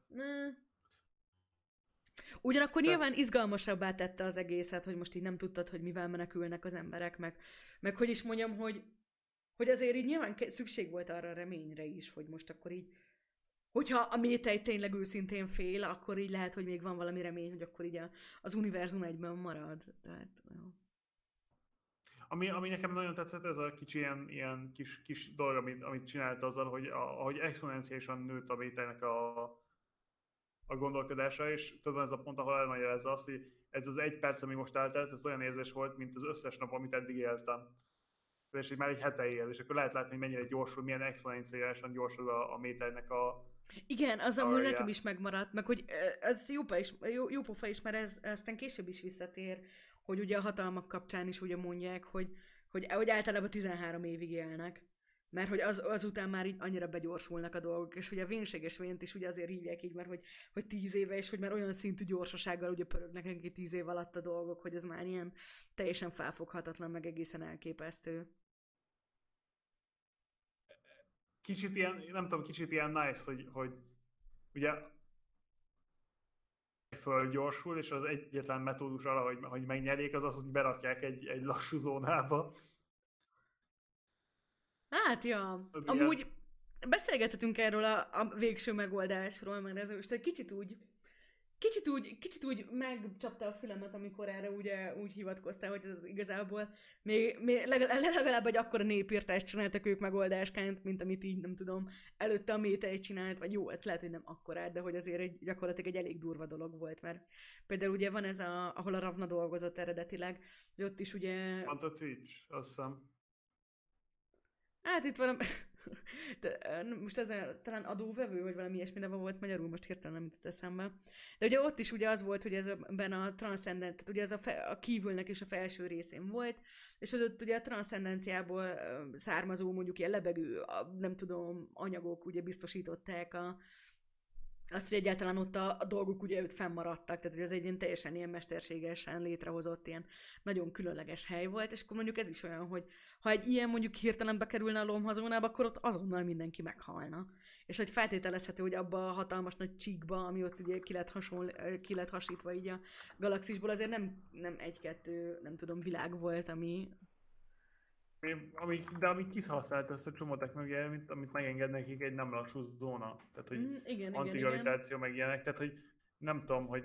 Mert mondjuk ugye a ravnáikat nem zavarták, mert ők ott voltak a középkoriak között, ráadásul jól meg voltak ugye pakolva mindenféle eszközökkel, amikkel ugye akartak velük trédelni. Ott volt a 150 lefagyasztott kisgyerek, akire hamar rájöttek, hogy tökre tehát a helyieknek tökre szükségük is van, tehát hogy nekik ez nyilván marha jó volt, őket aztán nem zavarta. Jó, hát azt így tudták, hogy az űrhajójuk az valószínűleg 1-2 éven belül már nem fog repülni, mert hogy mit tudom én, ilyen gravitómium, vagy graviton, vagy nem is tudom, mi van benne. Tehát, hogy vagy lehet, hogy az nem itt van. Na mindegy, szóval, hogy lehet, hogy ez megint csak a Marvel univerzumban volt, és igazából nem itt. Na mindegy, de hogy ott is, tehát, hogy az nem fog működni, de hogy hát úgy volt ebben, hogy ja, de hát mondjuk egy 50 év múlva már itt az itteniek meg tudnak építeni majd, nem tudom, repülőt, egy pár, nem tudom, 150 év múlva meg űrhajót, tehát, hogy nem különösebben para a helyzet. De hát ugye egy csomó ilyen mesterséges világ is lehetett ott a kívülből, akik hirtelen a lomhazónába kerültek, akik meg azonnal mindenki meghalt, és hogy így, hogy szerinted ez így nem tudom, így morálisan, így mennyire mondjuk az ilyen vasutas felállás, hogy mennyire, vagy ez a trading lives. Na most... Tudod, mire gondolok? Tehát ugye erre az ilyen morális felállás. Hogyha van egy ember, vagy három ember, igen, és tehát hogy az, hogy most így mondjuk a galaxisnak a 90%-át megmentették, de hogy ezzel mondjuk a galaxisnak az 5 vagy 10%-át beáldozták. Hát ilyen asztronomikus számokkal már biztos, hogy úgy ugyanazt tenném. Tették már, mert nem lett vége a de várjál, szerinted... De ez egy érdekes megközelítés, tehát szerinted így, hogyha nagyon nagy számot teszel ahhoz, hogy hány emberről van szó, akkor szerintem megváltozik az egésznek a képlete? Szerintem minél nagyobb a szorzó, minél nagyobb a szám, annál kevésbé kezeled úgy, mint egy ember probléma, és annál jobban kezeled úgy, mint egy matematikai probléma. Hát csak viszont, hogyha 1 millió embert 1 millió valamiként kezelsz, akkor egy embert is egy darab valamiként kéne kezelni. Tehát ennek arányosnak kéne lennie, nem? Igen, csak egy ember. Amikor azt mondom neked, hogy van a sínen egy ember, akkor amikor ezt elképzeled, akkor egy olyan embert képzelsz oda, akit ismersz. Igen. Ha ember ott van, akkor ugyanez. 3 olyan ember, akit talán ismersz. Amikor azt mondom neked, hogy van ott 250 millió ember a sínen, akkor arra képzelek, hogy jó, így nem tudom. Hol laknak 250 millióan, így Kína negyede ott van. Hát érted, hogy értem. Tehát, hogy igen, persze. Amint elkezdesz nagy számokat, de kérem, ez volt egy nagyon jó könyv, egy kicsit ilyen rosszul lett fogadva, de volt egy nagyon jó könyv arról, hogy érték el azt a harmadik Reich közben, hogy úgy viselkedjenek az emberek a másik emberekkel szemben, mint robotok. Ez a depersonalizáció az egyik dolog ebben a stratégiában az, hogy nagy számokat használtak az összes statisztikában, meg az ilyenekben. Az embereket nagy számokként látni, és nem úgy, mint emberek, abban a szemléletumban képes vagy olyan döntéseket hozni, amiket képtelen lennél, hogyha úgy látod őket, mint embereket. Amúgy ez abszolút így van, tehát hogy így, de mondjuk ez nem is csak az embereknél, de hogy minden másnál van az a... Van az a mennyiség, amikor már így egyszerűen így nem tudsz úgy érzésre. Ez egy tipikus példás, amikor valaki mondjuk beszerzéssel foglalkozik, és akkor mondjuk ilyen 10 000 forintos tételeken ott így neki elveszekedni, de hogy a 10 milliárdos tételeken meg nem, mert hogy az a szintű összeg, amit nem is tud elképzelni. Úgyhogy emiatt így nem. Tehát 10 000 forintot mindenki el tud képzelni, de 10 milliárdot meg nem. Tehát hogy ez már az a szintű dolog, hogy így nem is állsz le vele, mert hogy így nem... És hogy ez mondjuk az embereknél is persze működik. Itt inkább így, hogy is mondjam, ez mondjuk egy kicsit inkább ilyen filozófiai gondolat, hogy hát, valamilyen szinten, tehát egyfelől nyilván így gondolkozunk, másfelől viszont így egy ideális világban, hogyha erre van megoldás, akkor ennek lehet, hogy nem kéne megváltoznia csak amiatt, mert pusztán mások a számok. Tehát, hogy ha x meg 2, 4, akkor... Na, jó. X meg 2, 4, akkor x2, és hogyha x meg 2, 44, akkor meg x42, igen, tehát hogy értem, hogy érted. Hát mindegy, nyilván ennek az egész gondolatkísérletnek pont az a lényege, hogy ilyesmiken tűnő, hogy ugye itt az ilyen személyes bevonással, és nyilván ugye pont erről van szó, hogy az enyém. Hogyha mondjuk 3 idegen meg az anyukát között kell választani, akkor már egészen más, mint hogyha azt mondod, hogy 1 idegen meg 3 idegen között, tehát hogy itt is nyilván. Én szerintem így is, úgy is mindig a 3 embert próbálnám megmenteni. Annyira biztos voltam benne, Brit, hogy ezt mondod. Ha valaki, akit ismerek, akkor ez egy kicsit megváltoztatja a... Becserélnél engem 3 idegenre. Ja, téged nem, Lumi? Ó, ne, nem akarom hallani. Nem, valószínűleg nem. Tehát, hogy tényleg nem, úgy, mint azt senki más, akit ismerek. Nem, valószínűleg nem csinálnék be. Amint personális lesz, amint átváltozik ilyen interpersonális kérdésre, a inakció az könnyebb, mint az akció. Tudom, hogy morálisan a jó döntés, szerintem a jó döntés az az, hogy egy embert beáldozol azért, hogy három embert megmentse, de hogyha ismerek valakit, akkor én nekem nem, tehát, hogy nem tudom a saját morális rendszeremet applikálni. Érdekes amúgy, hogy, mert azt gondolnád, hogy így jó van, de nem feltétlenül. Tehát például, most ez egy kicsit ilyen extrém lesz, és nehéz is megérteni, és így kontextusból kiragadva valószínűleg elég extrém lesz. Én ugye katolikus suliba jártam, és például a katolikus, ott ugye elég komolyan foglalkoznak az ilyen morális elméleti kérdésekkel. És ott például ott így az van, hogy hát ugye, hogy ez az ilyen nem tudom, ilyen sorsszerű elrendeltség, hogyha a három ember felé nem tudom, megy, és el tudnád dönteni, hogy helyette csak egyet üssenem, akkor neked nem szabad. Tehát akkor már, hogy az a három ember, akkor az már meg van halódva, és azoknak akkor így ez jutott, viszont azt az egy embert meg akkor te ölnéd meg. Nem, ez most egy nagyon-nagyon kiforgatott dolog, meg nem is teljesen korrekt, meg nem is teljesen jól emlékszem rá, meg nem is volt biztos szerencsés, hogy itt most a katolikusokat, szegényeket belekevertem ebbe, mert ez ennél egy, nem tudom, komplexebb, meg bonyolultabb dolog. Nem, csak azért, mert nem akarom azt, hogy most így valakit, aki nem tudom, így ezt hallgatja, most így a hitében megbántok, mert azzal, hogy esetleg nem tudom, nem teljesen korrekt dolgot mondok. Úgyhogy azért most így szeretnék én kitételeket tenni, hogy talán ezt így ennélkül. Csak ezt mondom, hogy amire te mondod, azt mondod, hogy morális, hogy vannak olyan működő morális rendszerek, amikben mondjuk így van egy extra plusz dolog, és akkor emiatt így pont az ellenkezője lesz amúgy. Szerintem, ha meg tudod állítani a kataklizmust azzal, hogy saját magadat feláldozod, szerintem akárki megtenné. Szerintem mindenkinek van, legtöbb emberben van annyi humanitás, hogy megnyomná a gombot, ami azt csinálja, hogy ő megszűnik, és mindenki más túléli. Hát szerintem, Brit, így ez a cél. Vagy hogy is mondjam, hogy na most itt viszont ugye biztosan lehet tudni, hogy az a Bibliában ugye tisztán benne van, hogy hát, hogy ugye az a legnagyobb dolog, amit tudsz csinálni, hogy az életedet adod valaki másért. Viszont így én majdnem biztos vagyok benne, akkor... hogy ezt így azért egyáltalán nem biztos, hogy sőt, nagyon-nagyon kevesen tudnánk megcsinálni. Vagy így nagyon...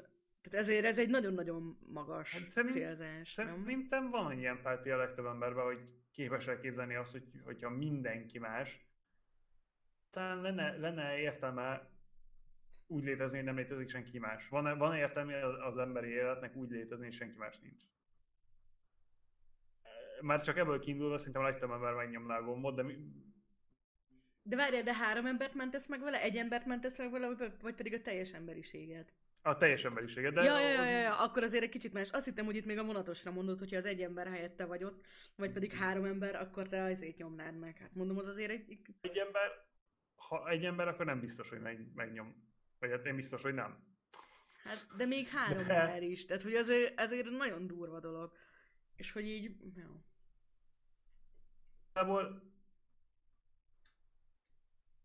Tehát, hogy én szerintem így... háromnál valószínűleg megnyomnám a gombot, de... hogyha ilyen szituációban vagyok, akkor így nem tudom. Nyilván ez az ilyen, can you imagine this, like this is obviously not a practical situation. Like, getting away from it. De ha letrédelném-e az én életemet három másért, valószínűleg igen. Ez amúgy tök szép, mert mint hogy... Ja. Mert így érted, ezeknek a morális rendszereknek általában az a célja, hogy egy olyan szintű empátiát, meg közösségi gondolkodást neveljenek így belénk, aminek az a vége, hogy eljutsz egy ilyenig, és hogy én meg tudom, hogy neked a saját rendszeredben gondolkodsz moralitásról, és tök szép, hogy így nem tudom, hogy teljesen őszintén el tudsz ide jutni, vagy hogy mondjam. Mert hogy így szerintem ez a cél úgy ember szintjén, van vele gondolsz, hogy úgy. Én nem tudom, én ezt nem azért csinálom, mert kimondottan kedvelem a többieket, hanem ezt azért, mert egy, nem tudom, from a practical standpoint it makes more sense. Hát, de érted, tehát hogy az eredmény szempontjában megint gondolom? Csak olyan, hogy tehát az, hogy te most így, nem tudom, a halhatatlan lelked megóvása miatt... Én nem érzem magam fontosabbnak, mint három más. Tehát, hogy az én önértékem nem elég nagy, hogy azt mondjam, hogy három más embert betok. Én folytassam a létezést. Ez kicsit most az jut eszembe, és amúgy ez egyre jobban és egyre érdekesebb. Ez ugyanaz az ötlet, hogy gondolkodtam ezen a pár utolsó hónapban, hogy én totálisan meg tudom azt mondani, vagy legalábbis én elfogadom azt, hogy azt tudom mondani, hogy tékem az én azt, amennyire én fontosnak tartom saját magamat, az nem ér többet, mint három ember. Hallasz most amúgy, Brit, bocsánat, csak már itt voltak mindenféle tönkrement közben a Twitch a háttérben, bocsánat. Észrevettem. De a felvétel az folytatódik, úgyhogy... Tehát, hogy azért nem is akartam közbeszólni, ezt most csak beékeltem, csak közben... Jó. De jó, tehát, hogy... Vissza is jött. Lehet. Na, akkor kedves élőben nézők, hello nektek! Kedves YouTube-ban hello. Nézők, szorika itt a technológiai kiakadások miatt. Nem tudom, hogy itt mi van, bocsika. Amúgy visszatérve így, ó, és tényleg megy, azt írják, ó, szupi. Hát akkor hello mindenkinek, meg bocsánat a kiakadás miatt. Kicsit ilyen morális témák felé mentünk el. Nekem, amit Brit mondtál, az alapján az jutott eszembe, hogy így annyira érdekes, hogy ez egész ilyen hát tudod, ilyen hittel, meg metafizikával, meg ilyen, nem tudom, természetfeletti dolgokkal, meg tényleg mondjuk inkább metafizikát, meg teológiát, meg hitet mondanék, szóval, hogy ezen a spektrumon a két véglet, az meglepően kezd egymásba folyni, tehát, hogy mint a spektrumnak a két vége, mint hogyha inkább egy karika lenne, mert hogy így, tehát, hogy pont azok, akik mondjuk azt mondják, hogy halhatatlan lelkünk van, és nem tudom, teremtettek vagyunk, és hogy ezért tervezettek vagyunk, és hogy így a sorsunk, és nem tudom, és hogy így, és hogy végigfutjuk a nekünk kijelölt dolgokat, meg azok, akik azt mondják, hogy, tehát, hogy ez az én teljesen metafizikai megközelítésben tekintenek saját magukra, meg azok, akik meg teljesen a másik végletből, hogy abszolút ilyen lecsupaszított tudományos hozzáállással, tehát tényleg ezzel a abszolút ilyen, nem tudom, ilyen kicsit ilyen materialisztikus, ilyen nihilisztikus, ilyen teljesen lecsupaszított, nem tudom, tudományos megközelítéssel, hogy valahogy így mégis ugyanarra az eredményekre jut, vagy kicsit ilyen hasonlókra. Szerintem... Tehát, hogy érted, mert hogy pont ezt beszéltük, hogy abban kapcsolatban is, hogy mondjuk így azt mondod, hogy ó, a jó Isten megteremtette a Földet, és hogy így hagy minket itt élni, és így rá vagyunk bízva a kegyére, vagy pedig azt mondod, hogy hát egy Ancestor Simulation-ben futunk, amit válunk, valaki nálunk sokkal okosabb létrehozott, és így hát majd meglátjuk, hogy mi lesz belőle. Az így igazából meglepően hasonló gondolati struktúra. Meg ez is, amit a moralitással kapcsolatban is mondasz, hogy te azt mondod, hogy te a saját lelked, halhatatlan lelkednek a megóvása miatt feláldoznád magadat azért, hogy megmentsd a 3 darab sínen fekvő embert, valamint, hogy azt mondod, hogy azért, mert te olyan szinten képes vagy így, nem tudom, rendszer szinten tekinteni saját magadra, valamint az egész emberiségre, hogy azt mondod, hogy igen, 3 random individum fontosabb, mint neked a létezésed. Az igazából így pont ugyanaz az eredmény. Így ilyen nagyon-nagyon-nagyon érdekes. Igen, de az egyik egy sorry, hogyha valakit offendálok, nem az a cél, de az egyik egy zsaroláson keresztül ér oda. Most mondom, pont ez a lényeg igazából, hogy két nagyon radikálisan más dologgal kapcsolatban az, hogy most ezt nyilván akik ebben így hisznek, azok ezt nem zsarolásként élik meg, tehát hogy na. Te vagy az, aki nem hisz a szabad akaratban, nem ők. Én csak... Hogyha... Megint ott vagyunk, megint a szabad akaratnál vagyunk. Ha most így... Nem tudom, hogy mennyire mehetek, vagy nem tudom, hogy mennyire menjek bele, de még akkor is, hogyha hiszel a szabad akaratba, akkor is egy kicsit egy zsarolás. Jó, ebben szerintem inkább nem menjünk bele, mert igen, tényleg ne szerintem ez olyan, hogy nem akarok. Tehát nem az a célunk, milyen dolgokról gondolkodunk. Én itt inkább csak, tehát mondom tényleg ezt a teljesen véletlen és teljesen lehetetlen párhuzamra akartam felhívni a figyelmet, és nem megítélni senkinek sem a hozzáállását. egy totálisan logikus párhuzam. Tehát, hogy a morális rendszer az igazából csak egy ilyen shortcut arra, hogy a tehát kind of stems from utility. Mi szerinted, tehát, hogy az egész morális rendszernek igazából, hát nyilván van egy ilyen nem tudom, ilyen civilizációs java a morális rendszereknek, hogy igen. Most rendszer, nem... ami olyan dolgokra készített, amik materialisztikus szempontból haszontalanok. Hogy neked egy kulturális backgroundból jön a morális rendszered, vagy az, hogy azért, mert konstatálod, hogy így működik a világ, és ezért fogod ezt és ezt, és ezt az akciót csinálni. Egy utilitarista, igletet, the point is that you're doing something that has an impact on your local reality. Szerintem azt követeli tőled, hogy olyan dolgokat csináljál, amik haszontalanok a lokális realitásodnak. Egy morális rendszer csak akkor tud igazán morális rendszernek lenni, hogyha valami effektje van a körülötted lévő világon. Ja, hát nyilván ez, amit mondasz, ez teljesen korrekt, meg lehet, hogy mondjuk emiatt így... Ja. Szerintem teljesen logikus, hogy mind a kettő kb. Ugyanott köt. Igen, tehát így beszélgetünk róla, így nem olyan meglepő, vagy nem tudom. Ugyanakkor meg egy kicsit mégis. Jó van.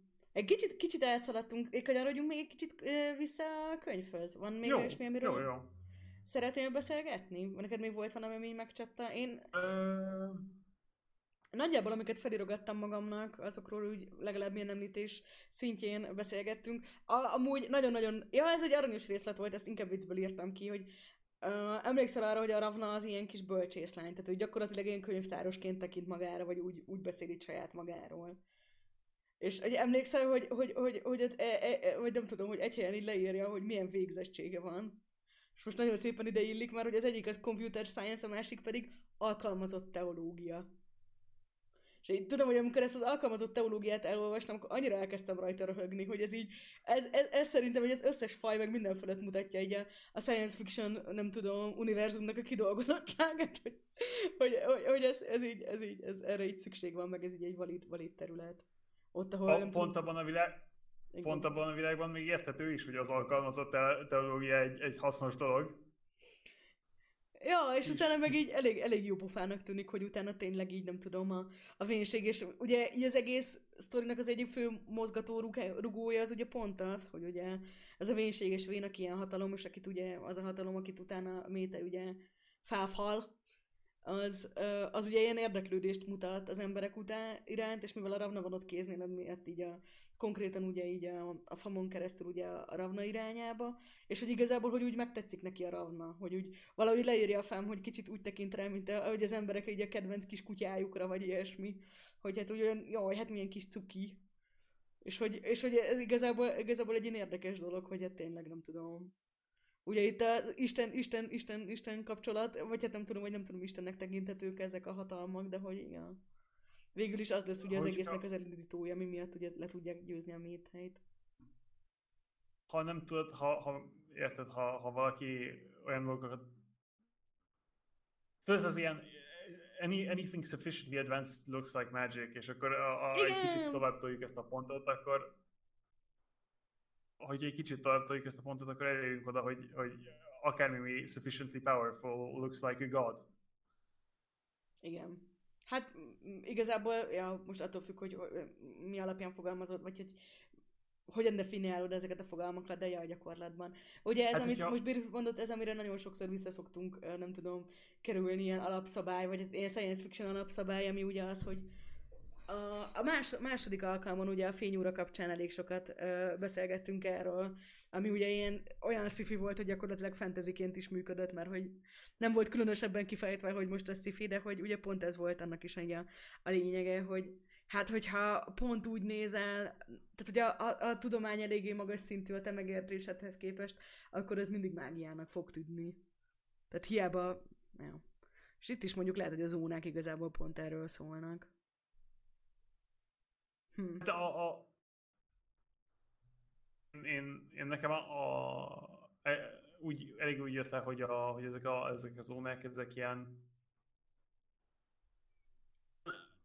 Azért vannak ott, hogy ilyen ordert adjanak ennek az univerzumnak, hogy ilyen naturális progression order. Tudod, úgy, mint egy videójátékban van a level 1, meg a level 2, meg a level 3. Igen, és hogy eléred a level 10-et, akkor elmehetsz a következő zónára. Persze, abszolút. Nyilván. Kicsit ilyen mehetünk aranyos. Mehetünk Barenzbe, Brit. Mehetünk Barenzbe, mehetünk... Yes. Ki mondta? Mi volt a neve az első Ally Dungeonnek? Ja, azt nem tudom. Voltam ott, tehát végigértem az összes dungeonra, nem emlékszem. Nem vaníliáztam eleget. I want to go UBRS. Fú, mi volt? Tudom, hogy volt a Stormwind Prisonben egy volt, de az level 30-es volt már. Volt Nomergán, az 36-os volt. Fú, az milyen métejes. Most mindig meghalok, amikor ott le kell lesni. Lehet nem kéne lesni. De ezt most mi? Ezt most felszkélelték, vagy? Nem, hát húztam fel karikát, 2 karakter felhúztam az elejéről, meg sőt 3-at. Nomergán, mi van? De azelőtt van egy... De Britot együtt voltunk, hát emlékszel. Jöttél a törpéddel, és elvitted a kis gnómlányomat dungeonizni. Tényleg, mentünk. Én csináltam a... Brit bevitt a gnóm dungeonjébe, a kis huncut. De azt te voltál, gnóm, én törpe voltam, én voltam elveszve. Mi volt? Az biztos, hogy el volt. Azelőtt... Ja, valaki nem tudná, WoW-ról beszélgetünk természetesen. Most ugye kijött az új kiegészítő, nagyon rá vagyok megint kattálva, és próbálom Britet meggyőzni, hogy jöjjön visszajátszani. Mert legalább olyan jó, mint vanília alatt volt. De most lesz vanília szervezni, játszani fogok. Vagy micsoda lesz? Lesznek és azon viszont játszani fogok. Min fogsz játszani? Játsz szervereken. Ja. Szavazzák. Na majd meglátjuk, visszatérünk rá. Apropó lomhaság, apropó kívül. Elég oltósak amúgy ezek a nevek. Van még valami, ami még úgy tetszetteket, vagy nem tetszett? Vagy nem tudom, így a könyvben, akár ilyen karakterek kapcsán. Szerinted adott vagy vettel valamit a könyvből, hogy Ravna nő volt? Tehát ugye főszereplő. Azért alapvetően ő volt a főszereplő, nem? Már a 2 gyerek szereplő az pont emiatt el volt, a kutyák azok elk voltak. Tehát azért mégis a Ravna volt, igen. Kicsit easy volt. Vagy így nem volt különösen. Kicsit elvett azért, mert nem adott hozzá semmit. Szóval hogy így nem... Igen. Egy nőtől többet várnánk. Nem de nem amúgy tényleg. Ha megteszed, vagy igazából ezt már megint túl komplikáljuk. Nem adott és nem vette tőle el semmit, de hogy igen, egy pont emiatt így, ez nekem is, nem, amúgy abszolút értettem, most kiforgattam a szavaidat, de abszolút értem, hogy mire gondolsz, és egyet is értünk ezzel kapcsolatban, hogy igazából így semmi. De mondjuk a Ravnának az egész karaktere is kicsit ilyen volt, hogy úgy nem... Szerintem még nagyobb szexizmus lenne azt mondani, hogy nem lehetnek banális nők, mint az, hogy azt mondom, hogy lehetnek banális nők. Tehát nem azt mondom, hogy nem lehetnek banális nők, én azt mondom, hogy a fő karakter és...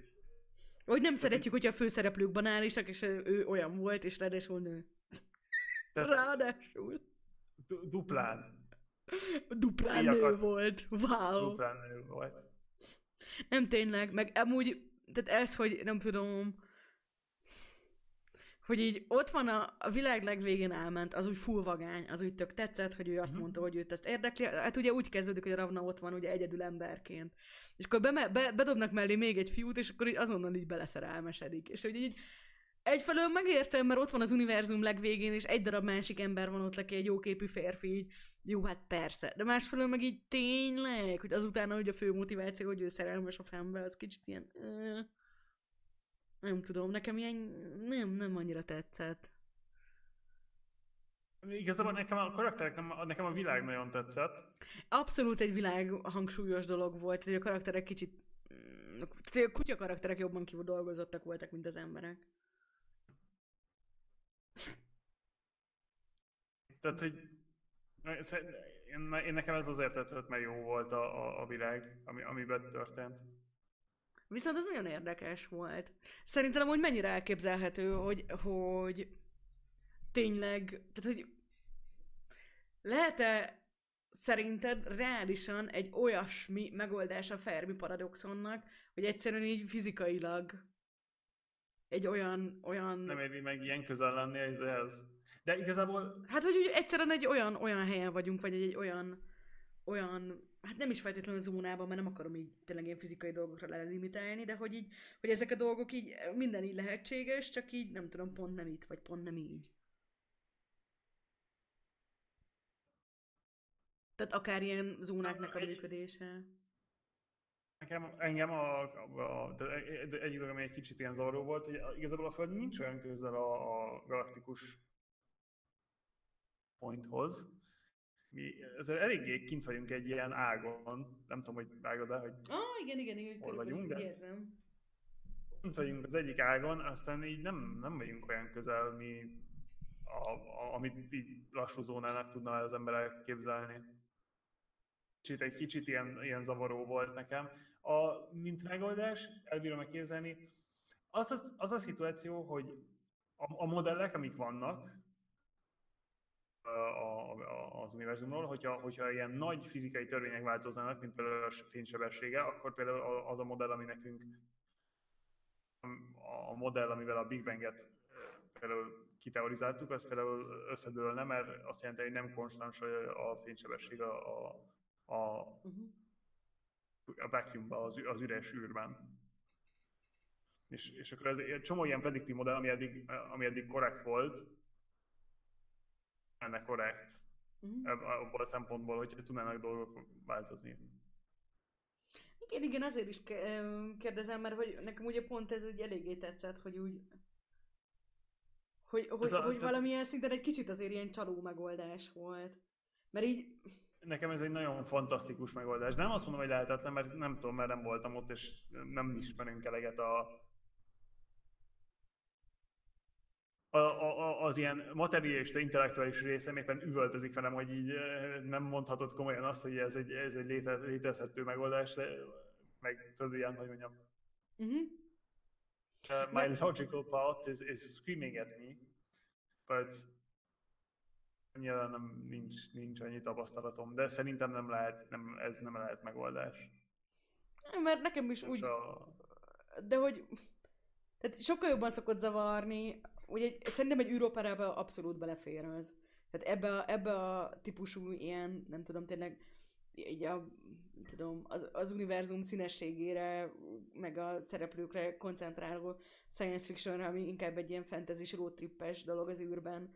Tehát tényleg egy űropera, és nem pedig egy hard science fiction. De szerintem simán belefér, hogy is mondjam, hogy egy kicsit ilyen egyszerűbben legyenek, nem tudom megmagyarázva a dolgok, de nekem tetszett, hogy akkor is van egy megoldás arra, hogy akkor így, hogy most igen, ott volt a Föld, ott volt a kiindulási pontunk, onnan így jöttünk tovább, onnan így értük el ezt a fejlettséget, ezért tehetjük meg, hogy itt kereskedünk emberekkel, tehát hogy is mondjam, menjen jól. Ja, de ez a dolog volt. De hogy persze, az ember úgy érzi egy kicsit, hogy... Ja, nem. Megoldás, tehát egy ilyen könyvhöz szerintem egy jó... I think. Ebben egyetértünk. Mindenképpen érdekes volt, tehát, hogy szerintem az egészben.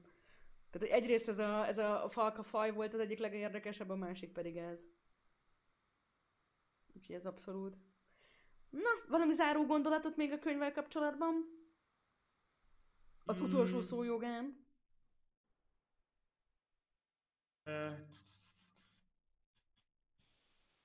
Ne írjatok gyerek főszereplőket nekünk. Az egyik, a másik az az, hogy position csináltok, akkor ne legyen már egy ekkora ilyen politikai intrig rész a könyv közepén, mert engem majdnem megölt. Lehet, hogy csak túl sok Star Wars nézett, biztos, hogy a Star Wars-okban jobban szereti az új trilógiát, mint a régit.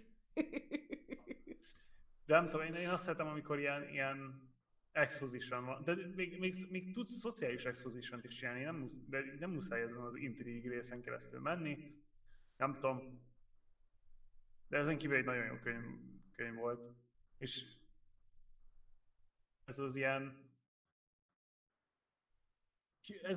Humans in a Big Scary Universe, ez eléggé tetszik nekem alapból. Igen. Whether the universe be empty or filled with horrible nasty things, like empty like in what is with the Fermi paradox, or full with horrible things like the three body problem. I'm fine with it. Milyen jó volt ez a könyv is. Uh-huh. Tetszett különben. Ez nagyon jó volt. Igen. Nem tudom, az mindenképpen a tűzlomban a mélybennek szerintem egy nagyon érdekes dolga volt, amiről, vagy nekem talán az egyik legjobb, hogy tényleg ez, amit mondtál te is a beszélgetés elején, hogy így hogy végre egyszer nem az volt, hogy az emberek így a központban vannak, és akkor így mindent az emberek szempontjából, hanem hogy tényleg egy kicsit így volt ilyen kikacsintás, hogy akkor mások így hogyan gondolkodhatnak az emberekről, amikor csak így egyek vagyunk a sok közül, vagy hogy mondjam, vagy hogy milyen gondolatok lehetnek rólunk. Aztán ez ilyen, nem tudom, kicsit ilyen extra, nem tudom, ízt adott neki. Mit jelent szerinted a cím? Tűzlobban a mélyben, Fire upon the Deep. Mi a tűz, és mi a mély, és hogy lobban?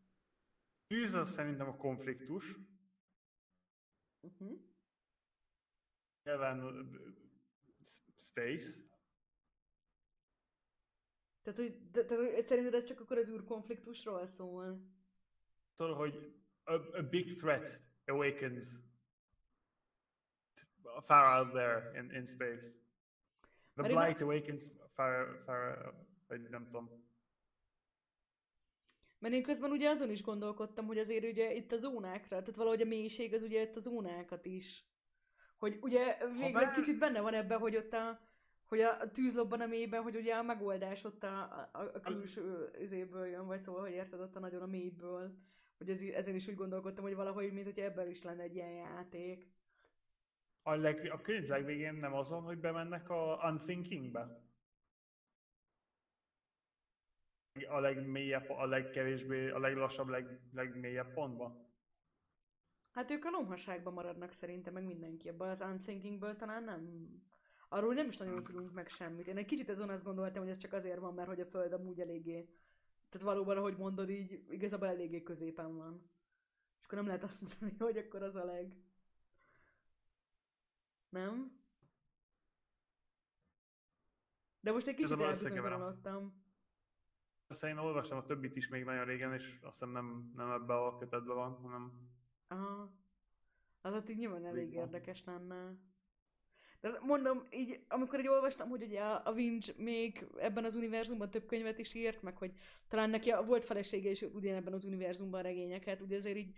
Tehát mivel, hogy ennyire érdekes az univerzum, amiatt így tökre elkezdett érdekelni a dolog. Tehát, hogy bőven van benne annyi. Nagyon sok content van, ha lehet így hívni. Jupp. Na, apropó, nagyon sok content van. Következő hónapban, októberben, nem biztos, hogy az első kedden, de valamikor októberben, Arthur C. Clarke-nak a Rendezvous a Rámával című... Egy csodálatos pucérnén is a borítós könyvéről fogunk beszélgetni. Nekem pucérnő van a borítóján, úgy kellett matricákat ragasztanom rá. Kis pillangót a nuncuskájára, hogy ne látszódjon. Szóval, hogy ez egy 73-as könyv, Brit, mit kell róla tudni? Hogyan ajánlanád kedves hallgatóinknak, akik majd ettől az ajánlástól lelkesek lesznek és elolvassák? Mit lehet mondani? Hát nem tudom, mert jó.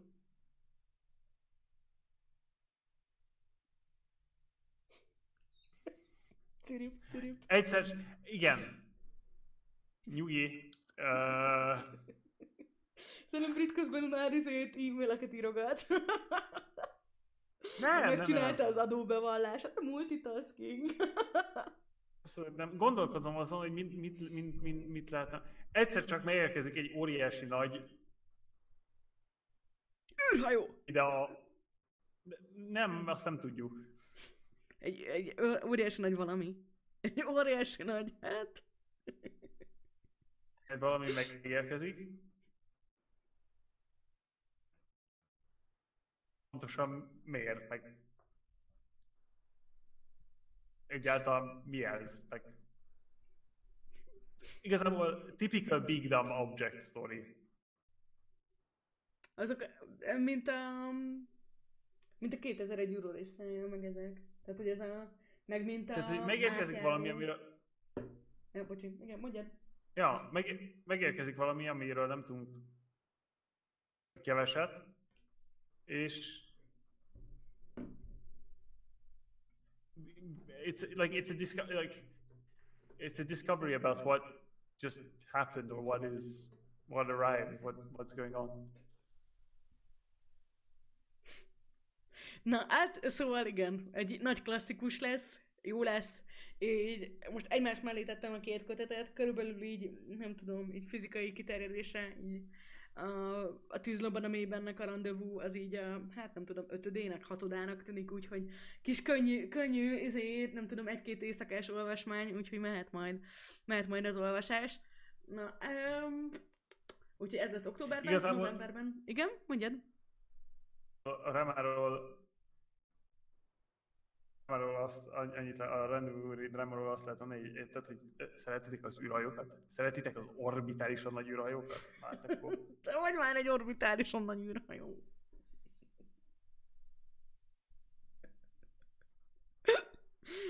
Mit írtak? Na jó, szerintem... Ne foglalkozz velük, gyerekek. Ne foglalkozz a gyerekekkel, csak ki akarnak téged hozni a professzionális YouTube-os podcaster vonalból. Szerintem... Nem, totálisan elvekkel nődve, én már azt sem tudom, hogy ki vagyok, de... Na jó, akkor gyere, búcsúzzunk el kedves hallgatóinktól. 3, 2, 1, és... Bye. We're done. Köszönöm szépen, hogy jó voltatok, és hát majd jövő hónap jó lesz. Igen. Köszönjük szépen, kedves YouTube nézők, hallgatók, a figyelmet. A Rámával érkezünk orbitális nagy űrhajókkal. Köszi a figyelmet. Csá! De most lett vége. Csá, csá!